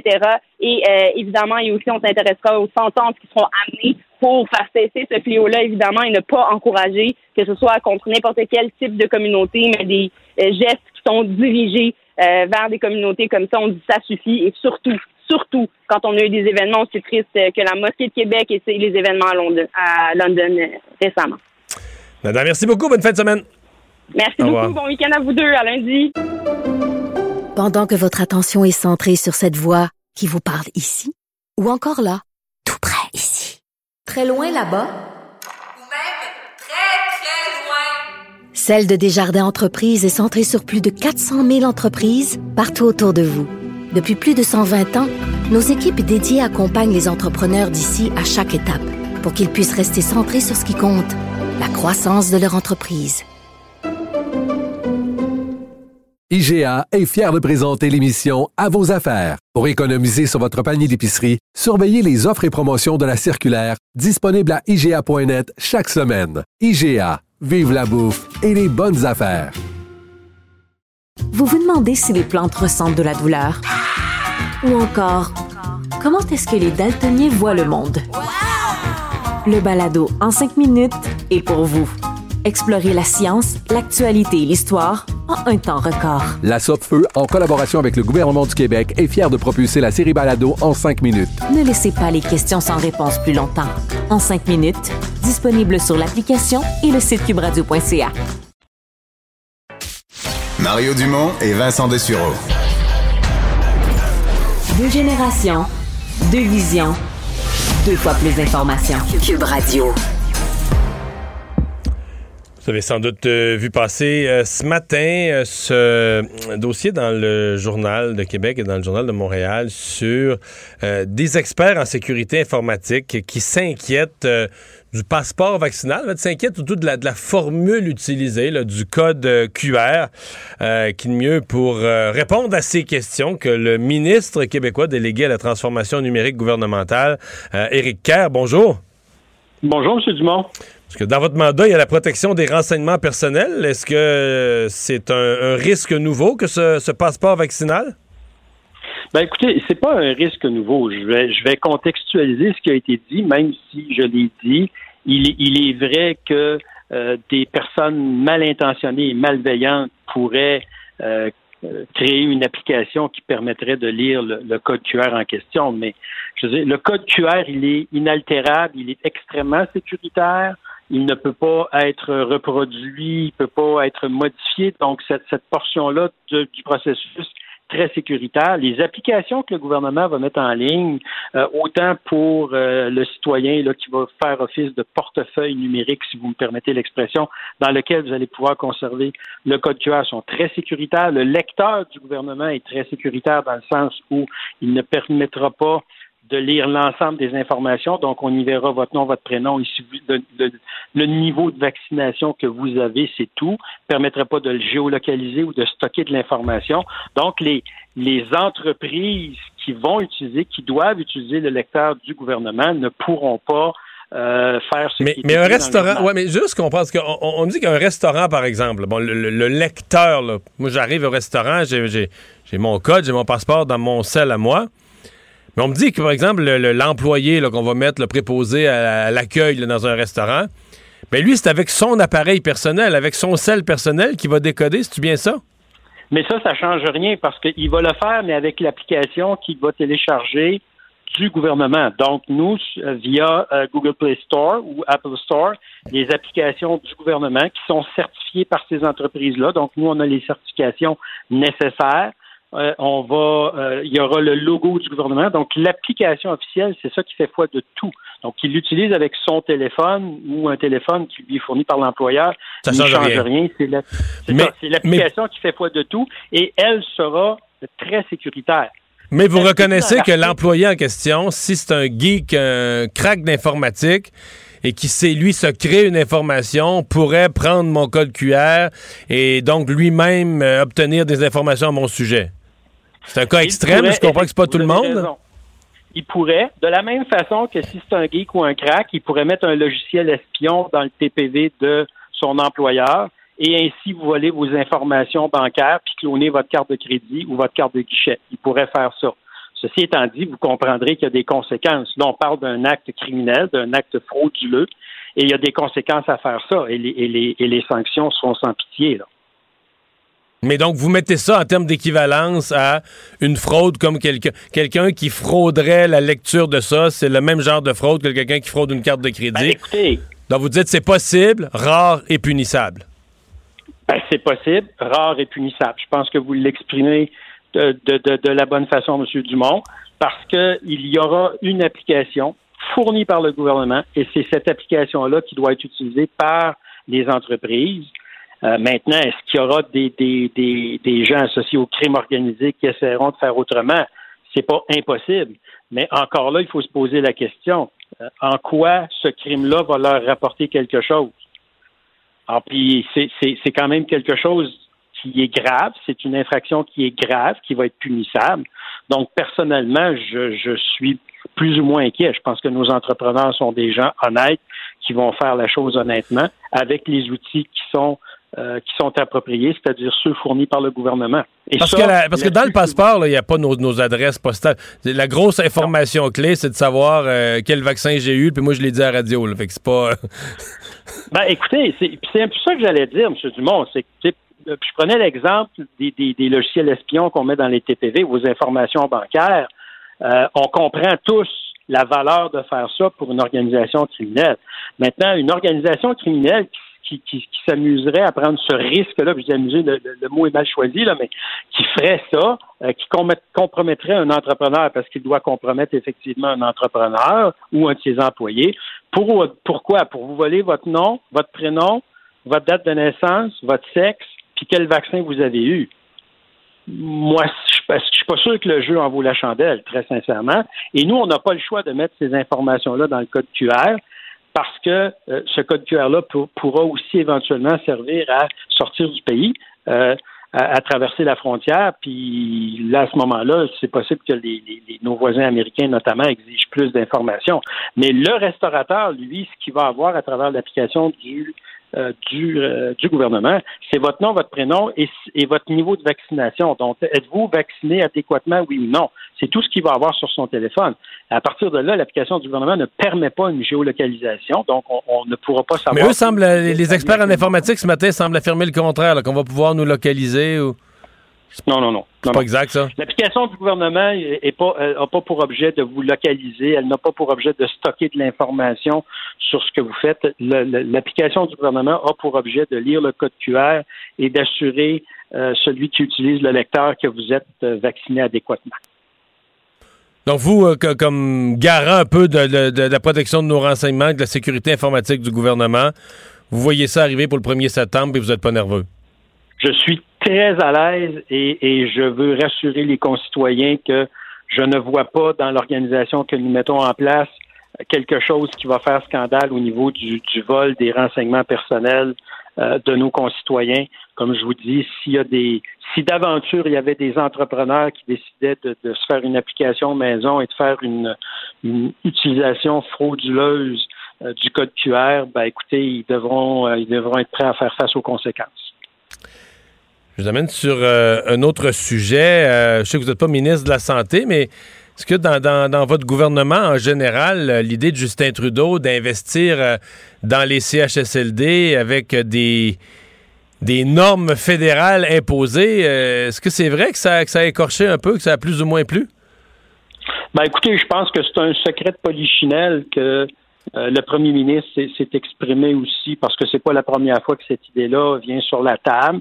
Le premier ministre, le ministre de la Santé, en fait, le gouvernement unanimement s'est toujours opposé à ce qu'il y ait des conditions. C'est rien de nouveau. On pense que c'est une ingérence dans une compétence provinciale. La santé est une compétence provinciale. Je pense qu'on peut dire qu'à cet égard-là, le gouvernement actuel fait un excellent travail. Je comprends que je suis peut-être pas le plus objectif des commentateurs en cette matière, mais je pense qu'on est très satisfait du travail que M. Dubé a accompli dans ces derniers temps. Puis on n'a pas besoin du grand frère fédéral pour nous dire comment gérer le réseau de la santé. On fait très bien ça par nous-mêmes. Ceci étant dit, l'exigence de rehaussement de financement, c'est une exigence qu'on a fait connaître de longue date. Le gouvernement fédéral, vous le savez, M. Dumont, se désengage financièrement de plus en plus là, dans le réseau de la santé. Donc, l'argent est à Ottawa et la responsabilité est à Québec. Donc, si le gouvernement fédéral a de l'argent à investir en santé, ça, c'est une excellente nouvelle. Par contre, c'est une compétence provinciale, c'est pas une compétence partagée. Puis que Ottawa nous envoie l'argent, on va savoir quoi faire avec. Vous qui avez été un militant très énergique en faveur du troisième lien, votre dossier favori revient fort dans la campagne fédérale. Les conservateurs qui veulent le financer, je voyais le NPD qui disent il n'y en est pas question, d'autres qui refusent de se prononcer et qui veulent rester neutres. Est-ce que ça va vous titiller au point de vous faire prendre position pour les conservateurs dans la campagne fédérale? Ben écoutez, loin de moi l'idée de dire aux gens pour qui voter puis quelles sont les raisons pour lesquelles ils vont donner leur appui à tel ou tel candidat ou tel parti politique. C'est clair, puis je pense que vous avez d'entrée de jeu bien établi le fait que pour nous, le troisième lien à Québec, c'est un dossier qui est majeur. On reçoit très positivement l'engagement des conservateurs. On souhaite évidemment que tous les partis politiques se prononcent minimalement, qu'ils se prononcent. Ça, je pense que ce serait un minimum à exiger. Et après ça, ben, les électeurs du Québec et notamment de la grande région de Québec feront leur choix. Mais vous allez voter conservateur. M. Dumont, vous savez bien que je ne répondrai pas à cette question-là. Ah oui, c'est secret le vote, hein? Oui, et puis surtout que... nous ne nous impliquons pas dans la campagne fédérale comme nous demandons au fédéral de ne pas s'impliquer dans les campagnes provinciales. Donc, ne fais pas à autrui ce que tu veux pas qu'on te fasse à toi-même. Éric, merci d'avoir été là. Ça m'a fait plaisir, M. Dumont. Au revoir, on s'arrête. Pendant que votre attention est centrée sur cette voix qui vous parle ici, ou encore là, tout près ici, très loin là-bas, celle de Desjardins Entreprises est centrée sur plus de 400 000 entreprises partout autour de vous. Depuis plus de 120 ans, nos équipes dédiées accompagnent les entrepreneurs d'ici à chaque étape pour qu'ils puissent rester centrés sur ce qui compte, la croissance de leur entreprise. IGA est fier de présenter l'émission À vos affaires. Pour économiser sur votre panier d'épicerie, surveillez les offres et promotions de la circulaire disponible à IGA.net chaque semaine. IGA. Vive la bouffe et les bonnes affaires. Vous vous demandez si les plantes ressentent de la douleur? Ou encore, comment est-ce que les daltoniens voient le monde? Le balado en 5 minutes est pour vous. Explorez la science, l'actualité et l'histoire en un temps record. La Sopfeu, en collaboration avec le gouvernement du Québec, est fière de propulser la série balado en 5 minutes. Ne laissez pas les questions sans réponse plus longtemps. En 5 minutes, disponible sur l'application et le site QUBradio.ca. Mario Dumont et Vincent Dessureault. Joignez-vous à la discussion. Appelez ou textez le 187 QUB Radio 1877 827 2346. Vous avez 24 minutes dans une journée. Tout savoir en 24 minutes. Pour s'informer et comprendre en 24 minutes, ici Mario Dumont, en compagnie de Vincent Dessureault, des studios de QUB Radio, la station d'affaires publiques de Québecor. Voici Tout savoir en 24 minutes. Tout savoir en 24 minutes. On commence aujourd'hui avec la frontière américaine qui va rester fermée, et ce jusqu'au 21 septembre au moins. C'est ce qui a été confirmé dans la journée d'aujourd'hui. Nouvelle d'ailleurs qui a fait grand bruit. Le département de la sécurité intérieure des États-Unis qui a donc annoncé avoir prolongé la fermeture pour minimiser les cas de COVID-19 au pays. Il faut dire que le variant Delta inquiète particulièrement aux États-Unis. Depuis le 9 août dernier, la frontière canadienne, elle de son côté, a été rouverte aux voyageurs en provenance des États-Unis qui sont entièrement vaccinés, mais on attend toujours l'appareil du côté américain. On sait qu'après les Américains, ce sera les voyageurs en provenance d'autres pays qui pourront remettre les pieds au Canada dès le 7 septembre. Justin Trudeau s'est fait presser de questions quand même sur ce dossier-là aujourd'hui, qui a pris de la place un peu dans la campagne, à savoir pourquoi on n'est pas capable de se coordonner les deux pays en même temps. Je vais vous faire entendre d'ailleurs Justin Trudeau et la réaction de François Blanchet à tout ça et celle de Erin O'Toole. On les écoute. On est très responsable et sain et sécure, et c'est bon pour notre économie, nos communautés, de pouvoir accueillir des Américains pleinement vaccinés. À partir de septembre, des gens de partout dans le monde qui seront pleinement vaccinés. Les Américains n'ont pas fait ce choix-là. Ça leur appartient. C'est à la fois faible et inutile. Et normalement, dans la relation étroite qui doit prévaloir entre le Canada et les États-Unis, ce genre de choses-là, tu prends le téléphone, tu te parles et tu coordonnes avec ton principal partenaire politique et commercial. Malheureusement, on a vu une diminution avec nos relations avec les Américains, avec M. Trudeau. Je vais rétablir nos relations avec les Américains sur la frontière, sur le commerce international. Oui, bon. Mais on s'entend que la situation actuelle, elle est, du point de vue de la logique, absurde. Dans le sens que ce sont les Américains qui ferment la frontière. C'est comme si les Américains se protégeaient des Canadiens. Oui. Alors, au Québec, là, la COVID, bon, oui, le nombre de cas est à la hausse, mais pour l'instant, là, c'est pas la panique. On est plus vaccinés que n'importe où au monde. 31 personnes aux soins intensifs. Une trentaine de personnes aux soins intensifs. Des journées 0 décès, des journées 1 ou 2. Bon, c'est toujours 1 ou 2 de trop, mais c'est aux États-Unis. Il y a eu 1000 morts hier, 1000 morts avant hier. On est à 150, 160, 170 000 cas par jour. Les soins intensifs, la situation, elle est périlleuse, difficile. Donc, tu peux pas croire que ce sont les Américains. Bon, je fais une parenthèse. Il n'est pas impossible qu'on est un peu victime. Tu sais, les Américains, quand le Homeland Security fait son message Twitter ce matin, ils parlent de leurs frontières terrestres au pluriel. Oui. Il y en a une au nord, il y en a une au sud. Au nord, c'est le Canada, au sud, c'est le Mexique. Alors, peut-être que pour pas déplaire, parce que c'est toujours tendu, la frontière entre les Américains et les Mexicains. Alors, peut-être qu'ils se disent, regarde, si on ouvre pour le Canada, mais qu'on garde fermé pour le Mexique, là, on insulte le Mexique. T'sais, pour la première fois, parce qu'ils ont toujours traité également leurs frontières terrestres au nord et au sud. Donc là, peut-être qu'il y a de ça. Mais pour le reste, ça ne tient pas la route. L'autre bout, moi, je pense que la question va se poser sincèrement à Justin Trudeau, c'est-à-dire si la situation continue de se détériorer aux États-Unis, on laisse entrer seulement des gens doublement vaccinés. Le Canada est quand même logique. Puis, bon, on a notre industrie touristique qui pousse parce qu'on veut la clientèle des Américains. Mais si la situation continue à se détériorer à ce rythme aux États-Unis, la question va se poser, là, si c'est pas réciproque, si nous, on peut pas aller aux États-Unis, ben, on va tout simplement refermer la frontière et dire aux Américains, regarde, peut-être après la fin de dans quelques semaines, après la saison, le gros de la saison touristique. Mais je pense que la question va se poser au gouvernement canadien parce que présentement, sincèrement, c'est pas logique. Ça fait pas de sens. Parce que, et d'ailleurs, plusieurs États américains doivent transférer des patients dans d'autres États parce que tout leur réseau complet est saturé. Il y a ce matin, j'ai fait la présentation à LCN. Il y a 6 États où les soins intensifs sont, comme tu viens de décrire, là, complètement saturés.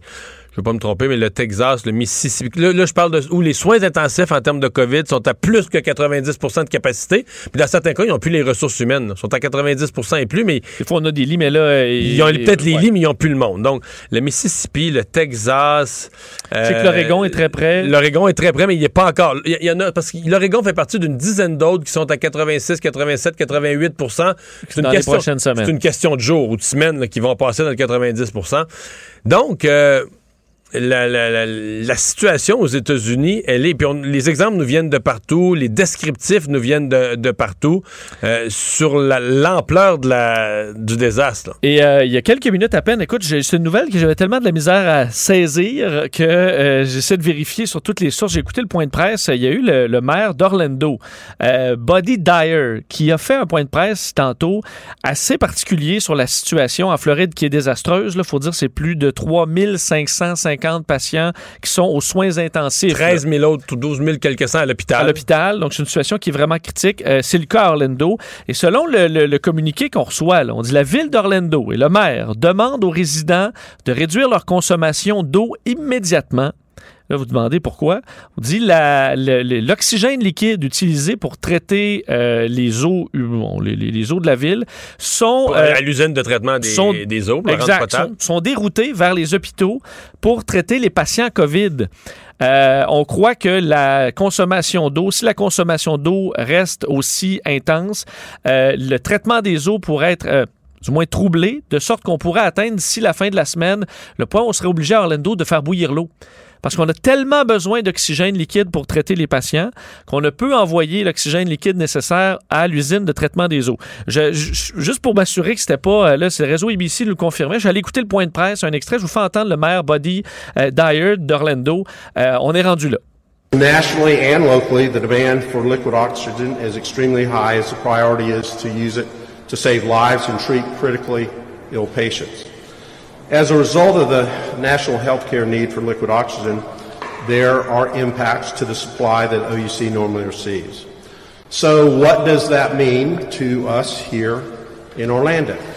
It means that there could be impacts to our water quality if we don't immediately reduce the amount of water that we need to treat, knowing that we could be facing issues with this limited supply. Result of what happens when the residents do not, and it's another result of what happens when the residents do not get vaccinated and become critically ill and need dire medical support. Oui, parce qu'il fait bien dire, c'est ce qui arrive quand les gens se font pas vacciner. Au Texas, là, les autorités des hôpitaux ont publié des chiffres sur leurs 12 000 personnes aux soins intensifs. Et le pourcentage de non-vaccinés là-dedans, ou de pas complètement, là, pas de dose ou une dose, c'est comme 95 %, là. 95 % de ces 12 000 personnes aux soins intensifs, c'est des gens soit incomplètement vaccinés ou pas vaccinés. Et pourtant, aux États-Unis, c'est impossible, sincèrement, c'est impossible pour un pays de rendre plus facile la vaccination. Souviens-toi de notre collègue qui est allé, notre collègue du journal, Jean-François Rouleau, qui est allé au Masters couvrir le tournoi de golf, le Masters, et qui est passé sur le chemin, monnaie, tiens, je vais faire un crochet par la pharmacie. C'est un Canadien. Il est passé, je pense, à un Walgreens ou une pharmacie, je sais pas laquelle, puis je vais te vacciner, là.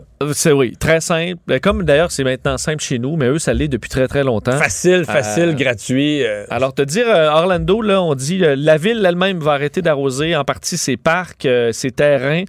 On dit, entre autres, là, on demande aux gens de ne plus laver la voiture, plus laver à haute pression là, les entrées pour pouvoir garder l'oxygène liquide pour les patients dans les hôpitaux. C'est une situation qui est vraiment, vraiment particulière. Et pendant ce temps-là, Oh, oui. Non, je dis pendant ce temps-là, le gouverneur de l'État de la Floride, lui, prend des mesures. Par exemple, quand une commission scolaire veut imposer le port du masque pour que les enfants ne se passent pas la COVID, puis c'est interdit. Là. Le gouverneur a mis... C'est pas juste que lui, il impose pas des mesures sanitaires. Il interdit que des instances locales implantent des mesures sanitaires. Donc, même s'il y a consensus dans une commission scolaire où les gens voudraient le faire, il leur interdit de le faire. Et j'ai vu que des écoles avaient plutôt mis ça, pour contourner, avaient mis le masque dans l'uniforme obligatoire. Alors, en passant par les règlements de l'école, ça fonctionnait. Alors, je ne sais pas si ça va passer le test là, dans les États, mais c'était une tentative, du moins, de certaines écoles. Parlons de la campagne électorale qui bat son plein. Retour au travail. En fait, Justin Trudeau, aujourd'hui, parlait des congés. Là. Il offre 10 congés payés pour les employés fédéraux. En fait, pas les employés, on ne parle pas des fonctionnaires fédéraux, là, mais un paquet de domaines où qui sont sous le joug, disons, du fédéral. Eh bien, pour ces gens-là, on veut leur offrir 10 jours de congés de maladie payés qui peuvent prendre un peu selon les besoins. Là. Une à la fois, les coller si on est malade plus longtemps. Justin Trudeau dit qu'il y a toujours des imprévus, même s'il n'y a pas de pandémie. Et ajoute à ça l'engagement d'améliorer la qualité de l'air dans les écoles, mais aussi dans les lieux que fréquentent les Canadiens, comme les gyms, les bibliothèques, par exemple. Et investir 100 millions de dollars dans la ventilation des espaces communautaires. Mais sur les congés, là, les gens ils vont les prendre. Tu as droit à 10 jours de congés et... C'est sûr que une tonne tout sèche là, avant. Après la COVID, tu as un petit symptôme ou avant, tu rentrais travailler. Là, mais tu vas la prendre. Même à la limite, là, dire, si tu vas te faire une fin de semaine de 3 jours, c'est des journées, ça, des journées flottantes que tu n'as pas besoin de papier de médecin ou d'un dossier médical ou tout ça. Là. Tu me dis que les gens qui ont des congés payés souvent les prennent alors qu'ils ne sont pas vraiment à bout de souffle. Est-ce que tu te souviens de l'étude de l'Institut économique qui regardait l'utilisation des congés de maladie dans la fonction publique, le pourcentage qui était des lundis et des vendredis pour rallonger la fin de semaine? Oui, c'était effarant. C'était 2 fois plus de vendredis et de lundis que les autres jours de la semaine. Là. Combien t'as pris de congés de maladie, toi, dans les... moi, j'ai pas ça dans mon dossier. C'est ça. Ouais. Depuis que je suis à TVA, je pense que j'ai pas pris une journée de maladie. Ouais, ça m'est jamais arrivé. De ça. Non, mais sincèrement, comment je te dirais ça? Pris individuellement, là, bon, la PCU, puis la PCRE, puis tous les programmes, puis là, des congés, puis tu vas toujours pouvoir trouver une justification. Dire, la PCU, ben oui, on en avait absolument besoin au début, mais là, ça a été bien trop long, ça a duré trop longtemps, puis là, la PCU étudiante. Mais on est dans un contexte de pénurie de main-d'œuvre. Et j'essaie de saisir. Des fois, je me demande, est-ce que Erin O'Toole ne devrait pas oublier son plan de campagne? Là? Je fais une suggestion. Là. Scraper son plan de campagne puis dire, ben moi, là, je veux juste être le candidat du travail. Juste être le candidat de... Moi, je fais campagne pour la valeur du travail. Oui. Point. Donc, des impôts pas trop... Lucien Bouchard, allez travailler! Ben non, mais... non, même pas, mais juste dire... Le travail, c'est la base. Pour les gens qui sont capables, qui sont en santé, qui sont pas invalides, qui sont pas handicapés, incapables de travailler, ben même, j'en ai vu des personnes très handicapées qui travaillaient pareil, avec des limitations, qui travaillaient pareil, mais regarde, ça vaut-tu encore quelque chose en 2021, les gens qui travaillent, tu sais, pour mettre de 8 à 5 ou de nuit, mais qui travaillent, là, puis que c'est ça leur paye, là. C'est pas des revenus, c'est pas des chèques du gouvernement. Il n'y a pas un plan, là. Ils ont un patron, ils reçoivent un chèque pour leurs heures travaillées. Pour leurs heures travaillées. C'est-tu vieux jeu, ça? Parce que, non, mais où est-ce qu'ils vont se frustrer? Est-ce qu'ils vont se tanner, ces gens-là? Parce que j'ai l'impression qu'il n'y a plus rien qui est fait, là, il n'y a plus rien qui est fait pour eux autres. Il n'y a plus rien qui est fait pour les gens qui ont construit leur vie autour du fait qu'on s'en va travailler. Pis... Ben, mettons un programme qui dit, au lieu de vous prendre tant de votre paye, là, durement travailler, on va vous en prendre un peu moins. Ben là, ça s'appelle une petite baisse d'impôt. Ouais. Mais là, c'est... Le nombre de programmes qu'il y a eu, les gens ont vu des dépôts directs, de l'argent direct dans le compte. Il y a des gens qui ont gagné plus avec la PCU. Puis je me répète, je comprends qu'au départ, ça prenait la PCU absolument. Elle était urgemment nécessaire là, en avril, mai 2020, quand tout s'est arrêté d'un coup. Mais au fil des mois, ça s'est étiré. Ça a été trop facile d'avoir trop d'argent. Et là t'additionnes, on est rendu à l'automne 2021 dans une campagne électorale, puis là, qu'est-ce qu'on promet? C'est encore des programmes puis des congés, mais qu'est-ce qui reste pour les gens qui travaillent? Et c'est pour ça que je te dis, que je me demande, là, Erin O'Toole, on pourrait peut-être être surpris s'ils prenaient juste ça comme position. Dire, moi, oui, on va aider les gens qui sont vraiment dans le besoin, on va aider les gens qui sont malades, mais ma gouverne, là, va être mise en priorité sur... les gens qui travaillent. La base de l'économie, la base de la structure de l'économie. La vitalité économique va partir par de l'huile de bras. Là. C'est ça. Puis c'est autour de ça qu'on bâtit le reste. Puis qu'avec... Mais peut-être que c'est complètement vieux jeu, mon affaire, la valorisation du travail. Peut-être que c'est complètement dépassé. Mais moi, mettons, automne 2021, j'avoue, aujourd'hui, je regarde les congés et je dois t'avouer, c'est peut-être moi qui ai tort, mais j'ai de la misère à faire une analyse objective des congés tellement que je suis épuisé de ça, là. De tout ce qui fait qu'on va pas... Puis là, pendant ce temps-là, on nous dit pénurie de main-d'œuvre, tout le monde cherche du monde, tout le monde rajoute à tout le monde 10 congés payés par jour. Rajoute à tout le monde 10 congés, rajoute à tout le monde un chèque pour rester à la maison, puis rester à la maison un peu plus, puis tout ça. Parce qu'au départ, que ce soit pendant la pandémie, pour dire ceux qui ont des symptômes, on veut que vous restiez à la maison. Non, ça, c'était parfait. C'était logique, là. Mais bon. Là, mais peut-être que là où j'ai tort, on n'est peut-être juste plus assez nombreux. Peut-être que les gens qui travaillent, là... qui se fient à ça pour gagner leur pain, on est peut-être juste devenu électoralement insignifiant. On n'est plus assez nombreux dans le pays. La proportion est plus assez grande. Il n'y a plus de poids. Pour qu'électoralement, ça... T'sais, quand tu arrives dans un war room, dans une réunion d'équipe stratégique électorale... Les travailleurs sont à l'arrière, là. Puis tu te dis, c'est pas important. Tous les regroupements autour de la table. Mais ça, c'est pas un groupe qui compte. Non, mais ceux qui travaillent, parce qu'ils passent la mop autour de la réunion, là. Hein? Bon.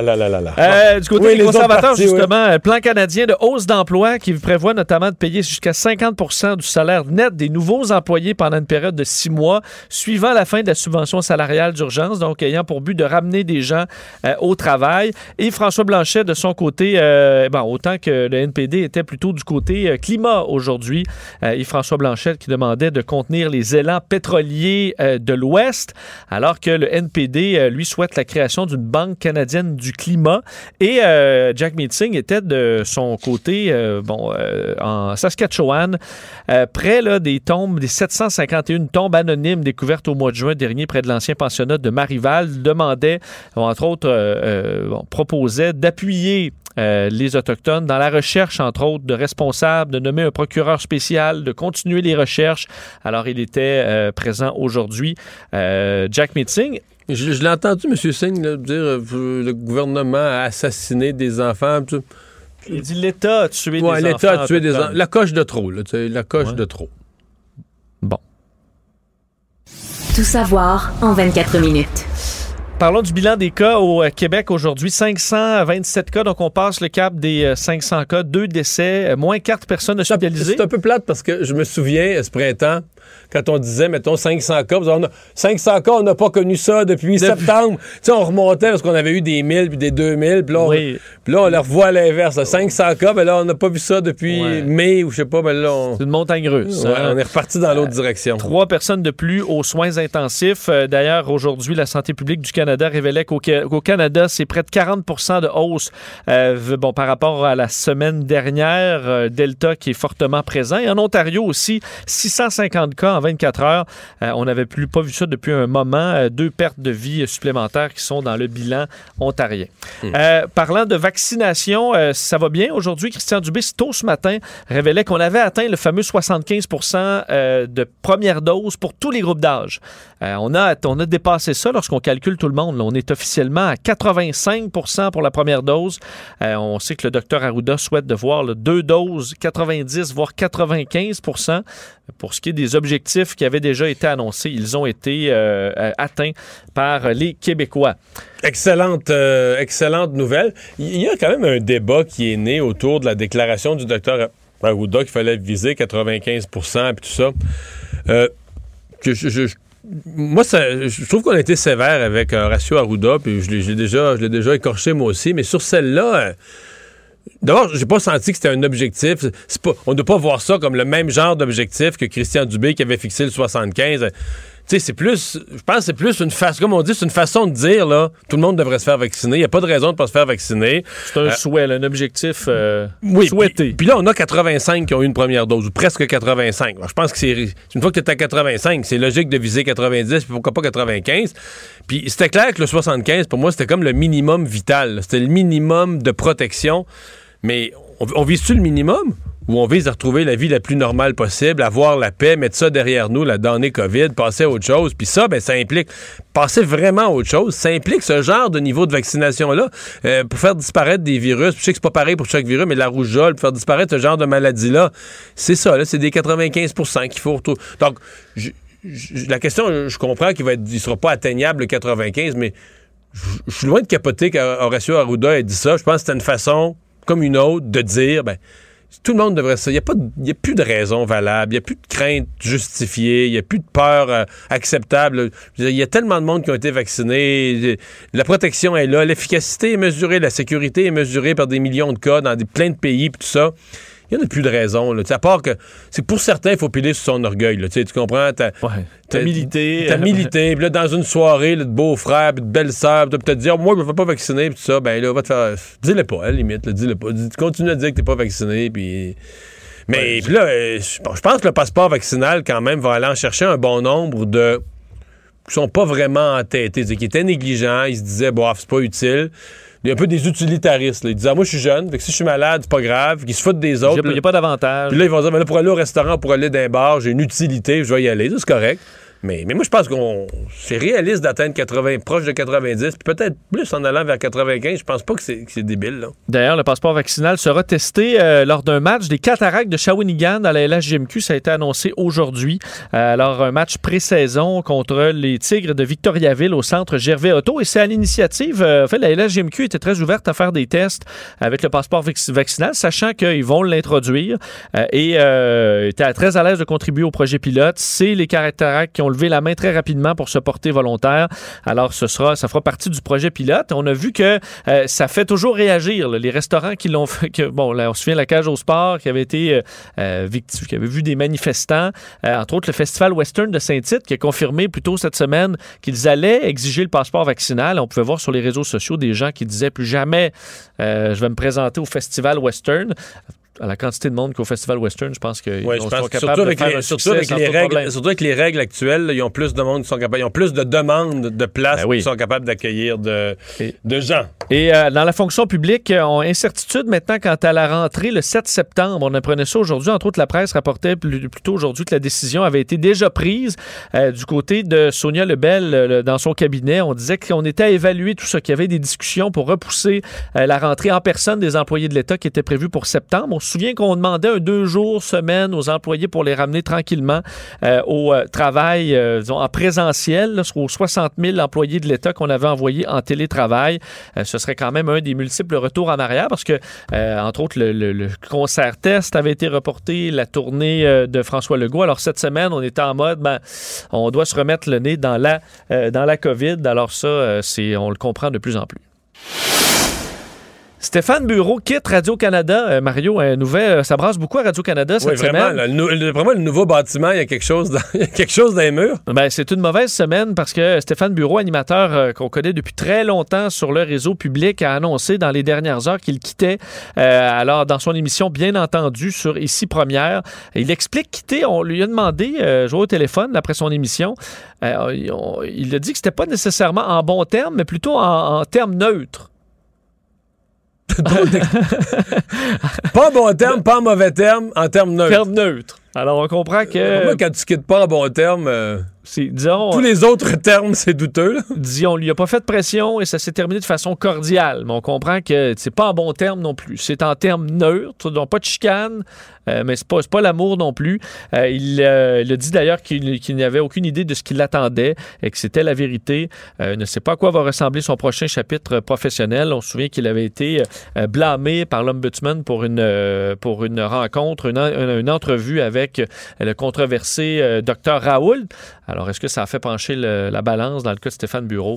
Mais dans le cas de Pascal Nadeau, ça finit plus de pas finir, la controverse. Là, la controverse de Pascal Nadeau est rendue à Radio-Canada Québec.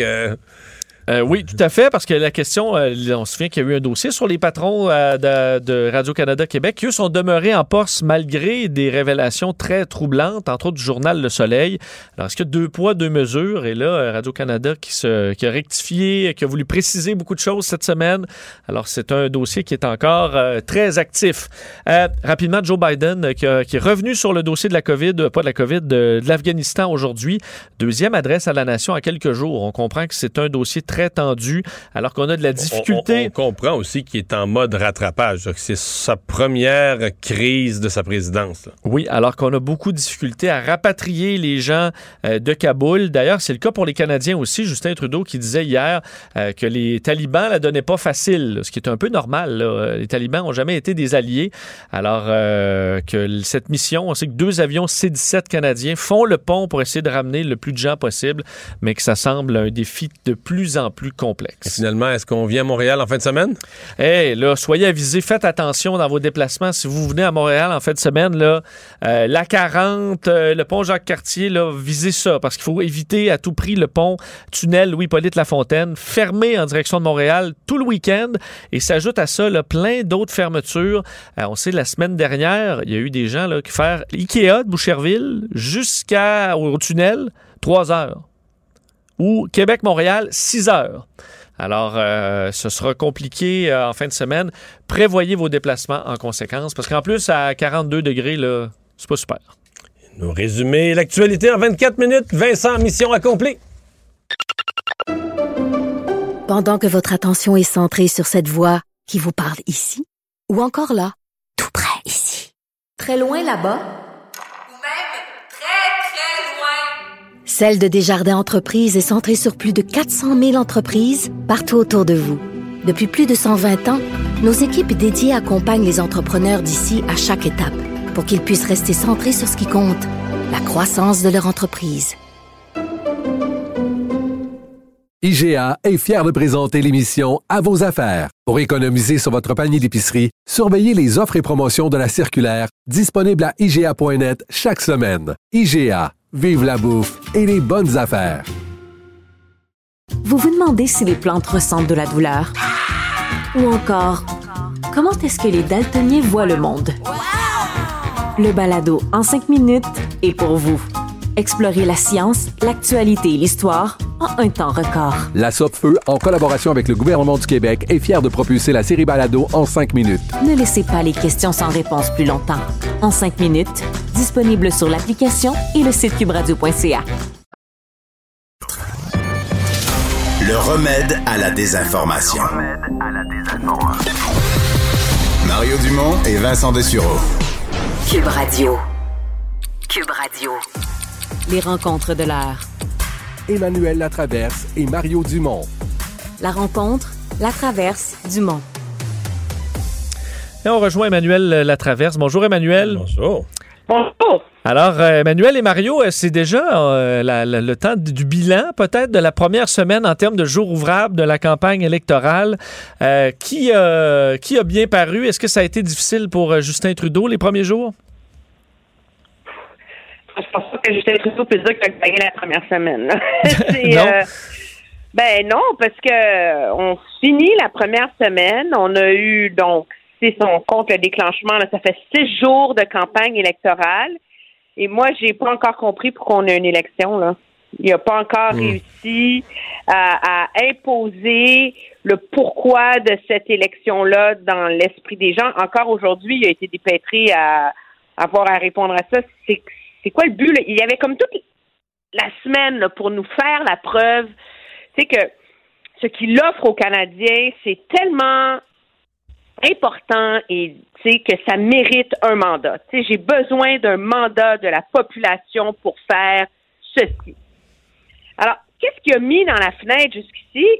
Je veux dire, 10 jours de congé de maladie aujourd'hui pour les employés qui relèvent du gouvernement sous juridiction fédérale, de l'argent dans les soins de longue durée, les pompiers volontaires, prolonger de l'aide économique pour différents secteurs pendant la pandémie. Il n'y a pas besoin de tout ça, là, tout ce dont il nous a parlé cette semaine. Ils auraient tous pu faire ça avec un gouvernement minoritaire, sans problème. Je vais donner ma lecture de la semaine. Je suis peut-être moins négatif que toi avec M. Trudeau. Je pense qu'il a réussi deux choses. D'abord, il a été un peu plus énergique chaque jour. Aujourd'hui, son point de presse, puis hier même très énergique. Donc, il performe, vraiment, on le sent en forme, on sent qu'il performe.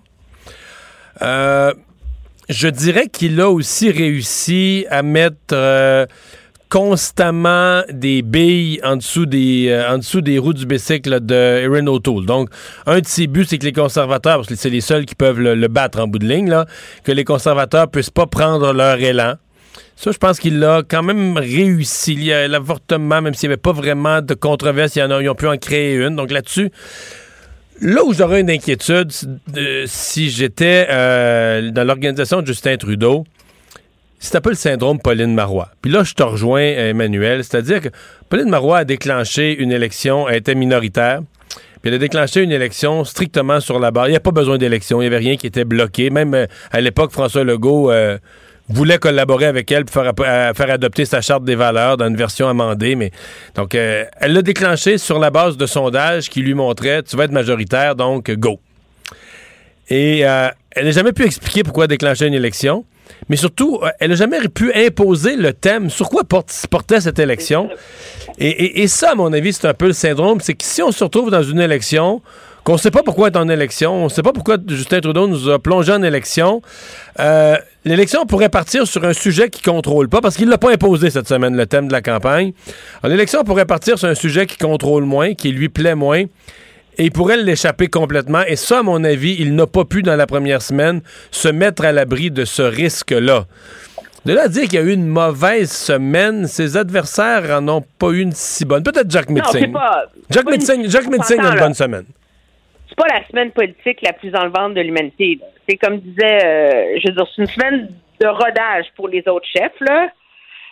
Moi, je suis d'accord avec toi qu'il n'y a que Jagmeet Singh en ce moment qui... au Québec, il n'est pas vraiment dans la course, mais qui ailleurs au Canada, lui contrôle sa conversation. Lui contrôle ses thèmes. Lui, il a décidé qu'il faisait campagne sur le coût de la vie, le filet social. Il y a des annonces. On va taxer les gens qui viennent de l'étranger acheter des maisons. On va mettre tant d'argent en santé. Il y a une campagne où il y a la heureux enthousiaste. C'est la seule campagne d'ailleurs qui génère objectivement des images de quelqu'un pour qui ça va bien, tu sais. Ouais. Et donc, il n'est pas à l'abri de voir de perdre des appuis en fin de campagne, mais lui, il peut finir sa semaine en disant « coché, j'ai réussi ». Erin O'Toole, ça reste à voir. Moi, je pense que sur la question de l'avortement, aujourd'hui, il a pas mal clos le débat, là. Je veux dire, à partir du moment où tu dis qu'un médecin peut refuser des soins à quelqu'un, mais qui est obligé de référer son patient à quelqu'un d'autre, là, je veux dire, on peut essayer de tirer sur le gazon pour qu'il pousse, là, mais je veux dire, ce dossier-là est réglé. Là où il demeure très vulnérable dans mon esprit, c'est sur la question de la vaccination.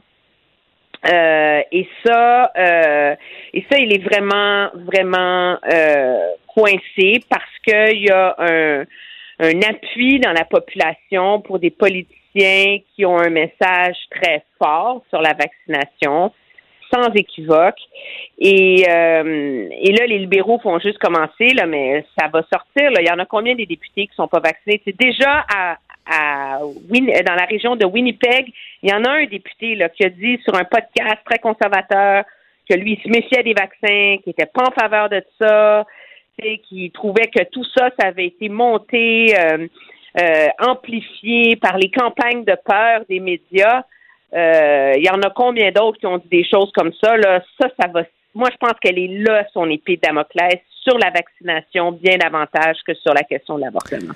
Mais est-ce que la campagne va pencher plus du côté... Les deux sujets s'entremêlent beaucoup, là, mais pandémie ou l'économie dans les prochaines semaines. La fameuse question de l'urne. Oui. Mario, je sais pas, moi.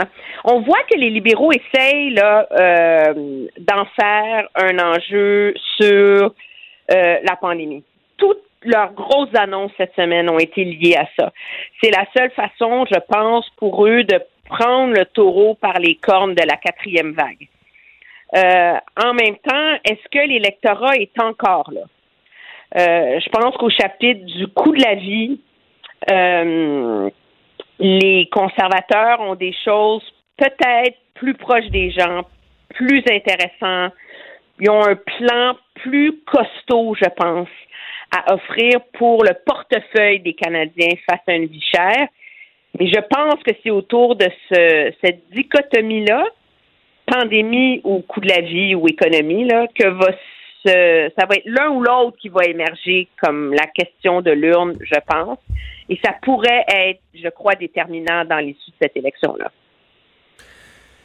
C'est parce que il y a la vaccination. Là. Ça, j'avoue que les citoyens sont de moins en moins patients avec les non-vaccinés. Donc là-dessus, des positions fermes comme Justin Trudeau pour de la vaccination obligatoire, puis tout ça, ça, il marque des points. Mais je dois dire que tu sais, faire de la politique là, avec la pandémie, je pense que les citoyens ont accepté que les politiciens font ce qu'ils peuvent, là. Tu sais, avec une pandémie, avec une maladie imprévisible qui repart par vagues, qui... Tu sais, je pense pas que le citoyen moyen se dit « Ah ben mettons, tel parti politique est excellent en temps de pandémie, mais l'autre parti politique, lui, est vraiment pas bon en temps de pandémie. » Je pense que les citoyens ont accepté que quiconque est au pouvoir, puis il t'arrive une affaire de même d'en face, tu fais ce que tu peux, tu t'adaptes, tu essaies d'agir en conséquence. Donc, je suis pas... Je suis pas certain que la pandémie comme telle peut devenir vraiment un axe électoral, là, une question de l'urne là, sur laquelle on se définit. Je suis pas si certain que ça. Donc, je pense qu'il y a d'autres choses qui vont émerger durant la campagne. Et c'est là que je m'inquiète pour Justin Trudeau. Je pense pas qu'il a réussi dans la première semaine à imposer clairement le thème de la campagne. C'est comme si tout le monde a placé ses pions, mais c'est pas clairement établi. Mais ce qui est difficile, je pense, pour Justin Trudeau, je sais pas si c'est d'accord avec moi, mais c'est comme s'il y a un super plan de campagne pour une campagne au mois de mai. Il fait campagne... Non, mais c'est vrai, c'est leur pièce maîtresse, c'est le budget. C'est le prolongement, c'est les mesures du budget, il y a 100 milliards là-dedans. Fait que là, on est dans du... Tu sais, prendre l'annonce hier sur les soins de longue durée, ben OK, mais c'est mettre de l'argent dans les soins de longue durée, mais j'en mets plus que dans le budget. C'est comme si il est un peu... Il a les mains liées en même temps, M. Trudeau, et je pense que c'est ce qui complique sa campagne électorale, parce qu'il peut pas vraiment en mettre plus que ça dans la fenêtre, là. Tu sais, je veux dire, les choix... Pour l'avenir économique du Canada, il les a faits, il les a présentés, il les a adoptés au Parlement il y a 4 mois, là. Alors, t'as quoi de plus, là? Mais c'est toujours le problème du gouvernement, là. Quand un gouvernement est en place, c'est... mais en même temps, c'est le défi, là. Il déclenche les élections, il peut pas juste vanter son bilan. Il doit nous dire qu'est-ce qu'il a l'intention de faire pour les 4 prochaines années. Il veut un mandat majoritaire, il faut qu'il nous convainque que les 4 prochaines années sous sa gouverne, ce serait extraordinaire. Mais vous parlez Emmanuel, tu parlais de campagne compliquée. Est-ce que ça peut se compliquer la semaine prochaine si, par exemple, sur la campagne au Québec, François Legault commence, on parlait avec Éric Kerr tantôt, il y a des sujets qu'il veut pas, et les compétences des provinces, etc. Est-ce que ça peut rebondir au Québec, François Legault qui devient un peu plus incisif? Ben, moi, je vais t'avouer que déjà cette semaine, quand M. Legault s'est fait poser la question sur la promesse des conservateurs de déchirer l'entente sur les garderies, tu sais, il a comme... Il a réagi, mais de manière très, très calme, là, tu sais, puis il a vraiment évité de se mettre les 2 pieds là-dedans. Je me suis dit, mon Dieu, est-ce qu'il a pris sa camomille? C'est qu'est-ce qui est arrivé, etc. C'est clair que M. Legault ne veut pas se mettre à commenter les promesses des uns et des autres. Okay. Mais M. Legault a une fenêtre qu'il va exercer la semaine prochaine, c'est qu'il va présenter ses demandes aux partis politiques. Et là, c'est le moment où lui peut intervenir. Et je pense, j'ai hâte de voir jusqu'où... On va voir la semaine prochaine jusqu'où il a été agacé par la sortie de M. Trudeau hier. Mais il l'a été beaucoup, là. Trudeau, énormément. Mais là, tu peux l'être, tu peux te calmer en... Oui, privé, parce que là, parce que stratégiquement, avant ça, avant la sortie de Justin Trudeau sur les CHSLD... Il voulait pas s'en mêler. C'est ça, il voulait rester calme, il voulait pas nuire à Justin Trudeau, mais là, et ça y a embarqué sur le gros orteil, là. Puis quand Justin Trudeau utilise l'expression, là, ah ben là, faut que je m'en mêle, parce que là, ça allait tellement mal, les CHSLD, que j'ai dû envoyer l'armée. C'est ça, là. Ça insulte, là, François Legault, terrible. Parce que je pense que si M. Trudeau avait pas dit ça, il y aurait une fenêtre. Parce que, tu sais, M. Trudeau dit qu'il faut payer les préposés aux bénéficiaires 26$ de l'heure. OK, check, on le fait déjà au Québec. Je vais donner de l'argent pour embaucher les préposés aux bénéficiaires. Check, on l'a déjà fait au Québec. Fait qu'il y avait comme une fenêtre pour que le Québec dise au fédéral, ben OK, nous, ce que vous voulez, on l'a déjà fait. Faites-nous un deal comme avec les garderies, puis donnez-nous un chèque en blanc, puis merci, bonsoir, tout va bien. T'sais? Mais là, c'est quand il y a comme... c'est cette... M. Trudeau a comme picoté les provinces en disant « Mais là, c'est tellement horrible, c'est tellement grave que je dois m'en mêler. Je sais que les garderies, c'est provincial, mais c'est tellement important que je dois m'en mêler. » Ouh là là! Puis il en a remis aussi aujourd'hui, parce que dans son annonce, en promettant 10 jours de congés de maladie payés pour les employés sous juridiction fédérale, il dit « Ça, c'est ce que nous, on va faire.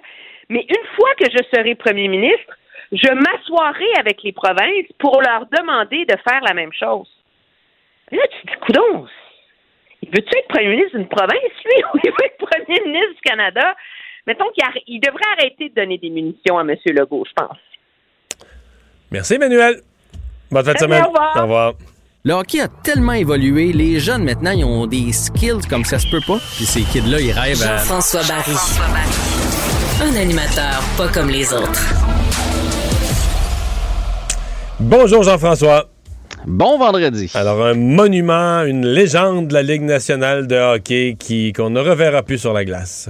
Ouais, je suis content que tu le présentes comme ça, parce que moi aussi, Henrik Lundqvist, c'est quelqu'un que j'admire beaucoup. Il a fait partie, écoutez, il y a 39 ans, là, il est dans la Ligue depuis plusieurs saisons. Fait que moi, là, il a vraiment fait partie de ma vie, parce que j'étais un fan de hockey pendant des années. Une valeur sûre chez les Rangers de New York. Donc, il a décidé d'accrocher ses patins, de prendre sa retraite. Vous vous souvenez, l'année dernière, on avait parlé de ses problèmes cardiaques. Il avait signé un nouveau contrat avec les Capitals de Washington, donc il quittait les Rangers. Finalement, il ne s'est jamais présenté à Washington puisqu'on lui a trouvé des problèmes cardiaques. Il espérait être capable de revenir au jeu, mais malheureusement, il a décidé d'accrocher ses jambières. Et aujourd'hui, il a fait un beau message. Il a dit, là, dans le fond, 30 ans de ma vie consacrée au hockey, il est temps de passer à autre chose. Est-ce que tu veux avoir un peu de statistiques sur M. Lundqvist? Oui, on va y donc, certainement. Écoute, 459 victoires en carrière, 310 défaites, 96 matchs nuls. Ça le place au 6e rang de l'histoire des gardiens de but pour les victoires. 17e rang pour... 6e rang de tous les gardiens. OK, c'est quand même... Okay, je ne pensais pas que c'était tant que ça au sommet, là. Fait que David, là, j'ai pas sorti les 5 premiers, mais c'est Roy, Brodeur, Fleury, j'imagine. C'est un bon club, là. Il fait partie de ces grands-là. Là, on me dit probablement Luongo. Luongo, effectivement. Il y a eu un Vezina en 2011-2018. Mine de rien, c'est un 205e choix au repêchage. Hein. Tu sais, des fois, on fait comme « Ah, il a été repêché tard, il jouera jamais. » Mais lui, il a eu une pas pire carrière par la suite. Pour les Rangers de New York, qui vont d'ailleurs retirer son chandail. C'est déjà annoncé. On a déjà annoncé ça aujourd'hui. On n'a pas perdu de temps. Il n'y a pas de caucus à avoir. On retire le chandail d'Henrik Lundqvist. Et il a aussi participé à plusieurs championnats pour la Suède. Aux Olympiques, 2 médailles, une d'or, une d'argent, 3 médailles dans les championnats du monde et une médaille en Coupe du monde. Donc, c'est une très, très belle carrière pour un grand gardien de but, Henrik Lundqvist. Ce matin, dans une série de messages sur Twitter, dans une vidéo sur Instagram, Rafael Nadal annonçait une mauvaise nouvelle pour ses fans. Il met fin à sa saison. Oui, en fait, il fait l'impasse sur le tournoi des États-Unis qui s'amène, le US Open. Et non seulement il décide de ne pas participer à ce tournoi-là, mais il décide de prendre une pause. Il y a une blessure au pied qu'il ne veut pas guérir. Puis, tu sais, si vous avez vu jouer Rafael Nadal dans votre vie, vous savez que c'est un gars qui se déplace sur le terrain. Ils se déplacent tous, là. Mais lui, on avait même dit qu'il aurait une carrière courte, tellement ses genoux, ses chevilles, etc. en prenaient pour leur argent lorsqu'il jouait.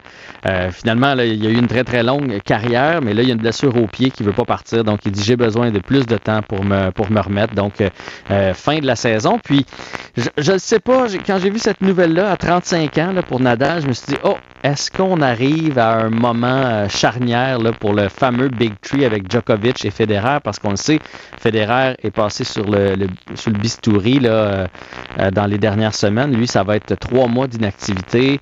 Federer est à 40 ans. On commence à ralentir. Là, Nadal, des blessures au pied qui l'incommodent un peu. Est-ce que c'est la fin? Parce que vous savez qu'un jour, là, dans 20-30 ans d'ici, là, on va se vanter d'avoir vu ça, ce trio-là qui ont dominé le tennis depuis 15 ans. Là. On va se dire que nous autres, on les a vus jouer. Là. C'est trois monuments, trois légendes, là. Et donc, Nadal, Federer, ça commence à être plus difficile. Djokovic est un petit peu plus jeune, lui, continue. Mais bref, c'est peut-être une page du tennis qui est en train de se tourner tranquillement. Jean-François, ta ligne était très bonne au début. Tu vas devoir te reconnecter parce que dans les dernières secondes, on est arrivé à du grésillement.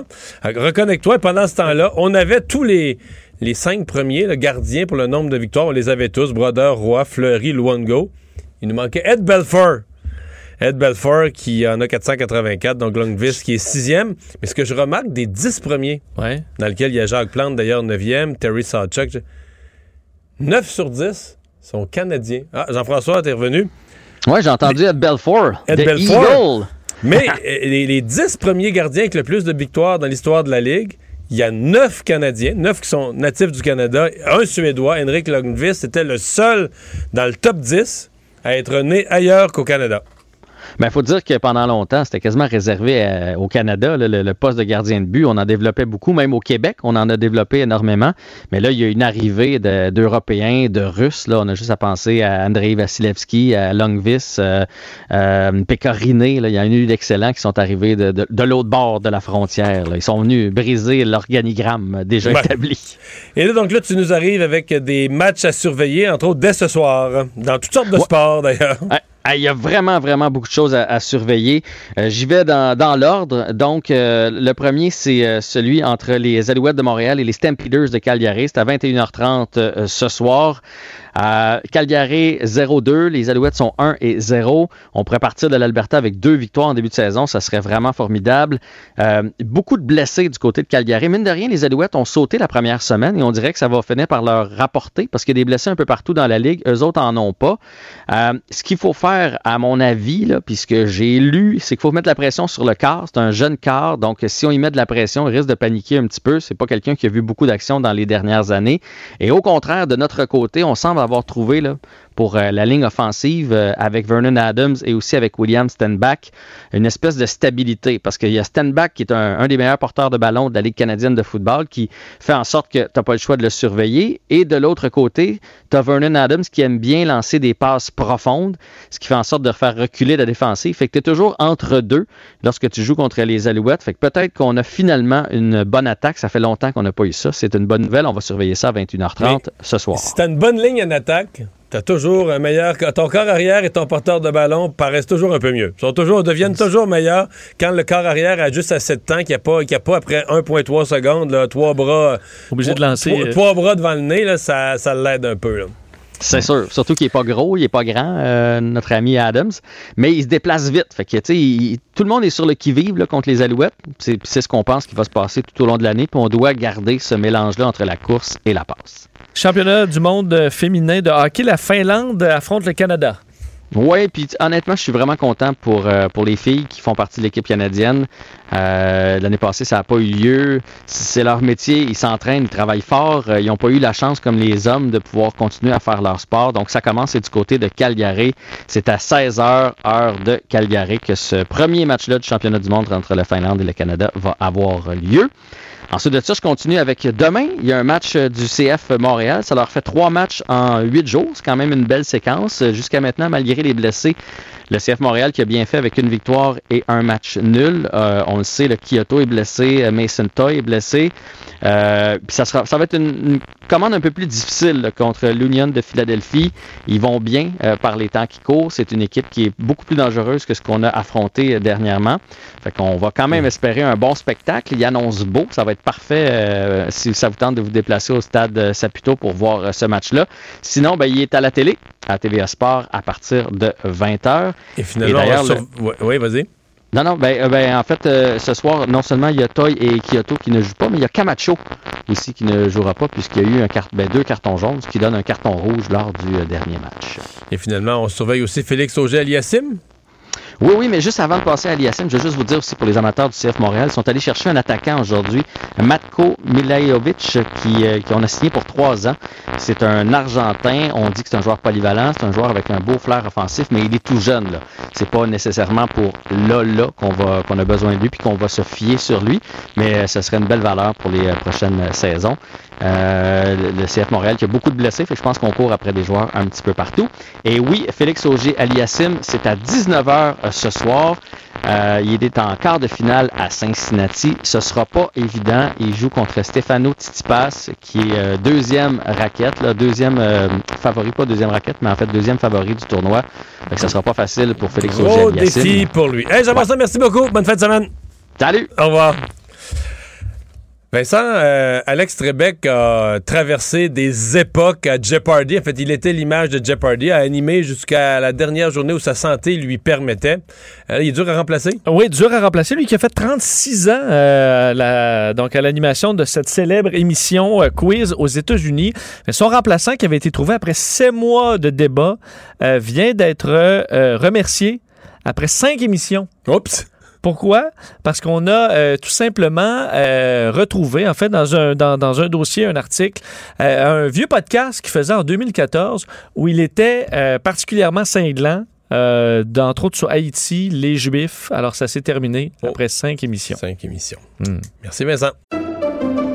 Pendant que votre attention est centrée sur vos urgences du matin, vos réunions d'affaires du midi, votre retour à la maison ou votre emploi du soir... Celle de Desjardins Entreprises est centrée sur plus de 400 000 entreprises à toute heure du jour. Grâce à notre connaissance des secteurs d'activité et à notre accompagnement spécialisé, nous aidons les entrepreneurs à relever chaque défi pour qu'ils puissent rester centrés sur ce qui compte, le développement de leur entreprise. IGA est fier de présenter l'émission À vos affaires. Pour économiser sur votre panier d'épicerie, surveillez les offres et promotions de la circulaire disponible à IGA.net chaque semaine. IGA. Vive la bouffe et les bonnes affaires. Vous vous demandez si les plantes ressentent de la douleur? Ou encore, comment est-ce que les daltoniens voient le monde? Le balado en 5 minutes est pour vous. Explorez la science, l'actualité et l'histoire en un temps record. La Sopfeu, en collaboration avec le gouvernement du Québec, est fière de propulser la série balado en 5 minutes. Ne laissez pas les questions sans réponse plus longtemps. En 5 minutes, disponible sur l'application et le site QUBradio.ca. QUB Radio. Mario Dumont. C'est pas compliqué. Peu importe ce que vous voulez savoir, il a la réponse. Mario Dumont. La référence par excellence. QUB Radio. QUB Radio. En direct à LCN. Bonsoir Mario. Bonsoir. Alors, on aura une frontière terrestre à sens unique là, pour un autre mois, décision de Washington. Il y a bien des gens, Mario, qui se demandent si Justin Trudeau n'a pas été un peu trop vite en affaires. Bien, je vais commencer par dire, Sophie, que c'est le monde à l'envers. Là. Dans le fond, ce sont les Américains qui se protègent de laisser entrer des Canadiens, puis nous, on laisse entrer les Américains. Or, c'est aux États-Unis que la pandémie est hors contrôle. Il y a quelques minutes, le maire d'Orlando, il y a plusieurs endroits aux États-Unis où les soins intensifs, ça déborde. Il y a 6 États américains où les soins intensifs sont à pleine capacité, où c'est dramatique. Je disais, le maire d'Orlando, il y a quelques minutes, vient de dire aux gens d'économiser l'eau, parce que dans leur usine de traitement des eaux, là, l'usine de traitement de l'eau potable, ils veulent utiliser moins d'oxygène parce qu'ils ont besoin de l'oxygène liquide pour sauver des vies de patients aux soins intensifs. Donc, on est à ce point-là aux États-Unis. Alors, tout ça pour dire que ici au Canada... Oui, on voit la 4e vague, le nombre de cas monte, mais franchement, au Québec, là, ça n'a aucune commune mesure. On a 0 décès, 1 décès, 2 décès. Aux États-Unis, en ont 1000 par jour encore cette semaine. Donc, ça se peut pas, là, c'est pas logique que les Américains se protègent à faire venir des Canadiens et non l'inverse. Donc, la question va se poser, là, d'abord. Bon, là, probablement que c'est la pression touristique. Puis certainement que dans certains domaines d'industrie touristique, on est bien content de voir arriver des Américains.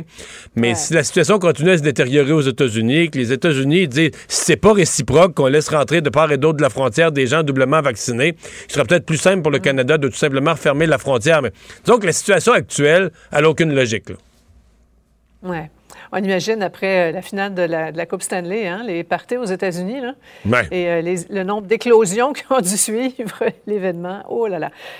Mario, on revient sur la campagne électorale chez nous. Dans la grande valse des promesses libérales, là, aujourd'hui, 10 jours de congé de maladie pour les employés fédéraux. Et là, les libéraux ont pigé un peu dans les idées du NPD. Oui. Sophie, prise une à une, bon, cette idée de 10 jours de congé, là, tu lis ça, tu comprends un peu le pourquoi, puis la PCU, bon, on savait qu'au début c'était nécessaire, mais ça a été long, puis ça a distribué beaucoup d'argent, puis la PCRE, puis... mais tout ça mis ensemble, moi je viens à un point où j'ai le goût de crier, mais ça existe-tu encore au Canada, là, des gens qui font juste travailler? C'est-tu vieux? C'est-tu moi qui est trop vieux jeu? Là? Ils ont-tu encore une place dans la campagne électorale? Les femmes, les hommes, là, qui n'ont pas de programme, ils attendent pas... Ils travaillent, puis là, on compte le nombre d'heures, puis là, on fait fois le montant de l'heure, puis ça fait une paye, puis là, ta paye, mais le gouvernement en prend à moitié, puis avec le reste, t'essaies de vivre. Je m'excuse, il va falloir qu'on fasse une place. Là, c'est congés, c'est programmes. Puis on est en pénurie de main-d'œuvre. Puis tout le monde a plus de congés, plus de programmes pour rester à la maison. Alors, je suis le premier à avoir dit au début, la PCU, là, c'était essentiel. Au début, là, les gens étaient mal pris, il y avait une crise. Mais là, on est rendu à l'automne. Ils sont nombreux, Mario, ceux qui réclament là, actuellement que ça s'achève, là, le programme de PCRE. Oui, mais là, on en rajoute. On voit les commerçants qui hurlent et qui cherchent des employés, qui les cherchent partout, sous chaque tapis. Ils sont où? Ben, ouais, on en rajoute, puis on rajoute des congés, puis on rajoute... Ouais. Mais un jour, il faudra qu'on ait une pensée pour le travail, la valeur du travail, puis les impôts qu'on charge à ceux qui travaillent. Puis, il me semble qu'on n'est pas là-dedans. Ouais. Je vais t'entendre aussi sur ce qu'on apprend aujourd'hui sur les vulnérabilités du fameux code QR. Là. Est-ce que, on se fait rassurant du côté du gouvernement, de l'entreprise en question qui a développé la technologie, est-ce que ça devrait nous inquiéter? En fait... en termes de renseignement personnel, tout doit nous inquiéter un peu. Ça, plus que le reste. Je recevais il y a quelques minutes le ministre Éric Pronovost, le ministre responsable du numérique, la transformation numérique au gouvernement. Ouais. Lui, il est formel. Il disait... Oui, c'est pas faux que quelqu'un pourrait frauder ça, mais il fait le parallèle, il dit quelqu'un, là, par exemple, dans un restaurant, pourrait frauder la machine de carte de crédit. D'ailleurs, ça s'est déjà fait dans des dépanneurs. C'est un geste criminel, c'est un geste punissable au niveau criminel, etc. Donc, c'est quelque chose d'extrêmement rare et de punissable, mais c'est pas, technologiquement, c'est pas impossible, mais il semble pas s'inquiéter outre mesure. Il dit, c'est pas un danger qui est supérieur ou qui est nouveau aux autres dangers qu'on vit. Par ailleurs, il dit, les renseignements obtenus, c'est pas, on n'a pas tout notre dossier de crédit puis notre numéro d'assurance sociale. Là. Ce que ça dit, c'est notre nom, notre date de naissance puis les vaccins qu'on a eus. Là, les vaccins qu'on a eus, moi, je l'ai dit à la TV puis je l'ai dit à la radio. Là, les vaccins, la sorte de vaccin que j'ai eu, c'est pas un grand secret d'État. Là, donc, mais est-ce qu'il faut se méfier? Je pense qu'il n'y a plus personne aujourd'hui qui n'est pas méfiant un peu en termes de protection de ses renseignements et de sa vie privée, mais il semble que ça, ce ne soit pas une crainte si supplémentaire à tout ce qu'on a déjà dans notre cellulaire et dans notre portefeuille. Là. Est-ce qu'il est trop tard pour corriger le tir, puis rassurer les gens? Puis... Ouais. Mais du côté gouvernemental, on semble dire qu'il n'y a pas... On va surveiller la situation, mais que pour l'instant, il n'y a pas de tir à corriger. Ce code QR est jugé sécuritaire. Mais il y a des experts en sécurité qui disent, attention, la fraude serait possible. Mais la fraude est déjà possible avec un paquet d'autres éléments de notre vie privée. Fait que, puis quand on parle de sécurité informatique, nous, les simples citoyens, pas experts là-dedans, on vient qu'on ne sait plus où se placer. Mm-hmm. On aurait peut-être des cours à prendre, cependant, Mario. Merci beaucoup. Au revoir. À la semaine prochaine. Ah, Vincent, aujourd'hui, on s'est inquiété à Québec pour un pasteur qui devait se présenter là, au système carcéral. Oui, pour faire face à sa... J'ai mis le mot pasteur entre guillemets. Là. Oui, le pasteur Paul Mukendi qui a décidé visiblement de fuir les autorités. Lui qui devait se rendre ce matin au palais de justice pour parce qu'il s'en va en prison. Lui qui avait qui a été porté disparu à un moment ce matin où il devait donc s'en aller. Lui s'en va au pénitencier pour 8 ans là, pour contact sexuel, agression sexuelle, menace de mort, voie de fait armée, voie de fait causant des lésions. Mais ce matin, sur Facebook, dans ce qu'on appelle son ministère, son organisation, on disait qu'il avait été probablement kidnappé. On disait le révérend Mukendi est introuvable. Nous pensons qu'il a été kidnappé. Nous avons peur. Prions. Le problème, c'est que Mukendi n'avait pas été kidnappé du tout. Il fuit, mais il dit fuir en raison d'une injustice. Alors, pour lutter, protester contre une injustice. Alors, fuit le système. Lui qui était attendu pour se présenter au pénitencier. On va probablement le cueillir d'ici quelques heures, mais pas de grande histoire de kidnapping. Peu de gens y croyaient ce matin, Mario. Non, mais ça y fait, ça c'est quoi? C'est un outrage au tribunal ou quelque chose du genre, donc ça va garnir un peu plus le bouquet de son... On ajoute ça sur la pile. Oui, on ajoute ça sur la pile, c'est bien dit. Et finalement, GM, rappel important.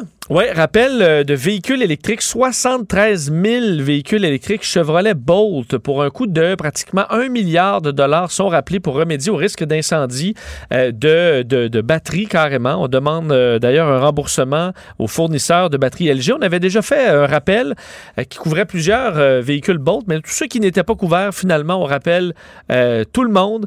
Alors, c'est un coût...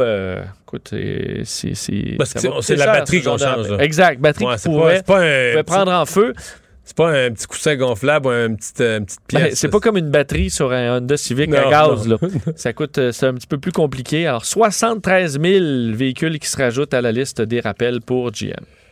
Merci Vincent, merci à vous d'avoir été là. Merci à Sébastien, à la mise en onde pour sa dernière avec nous. Merci pour tout.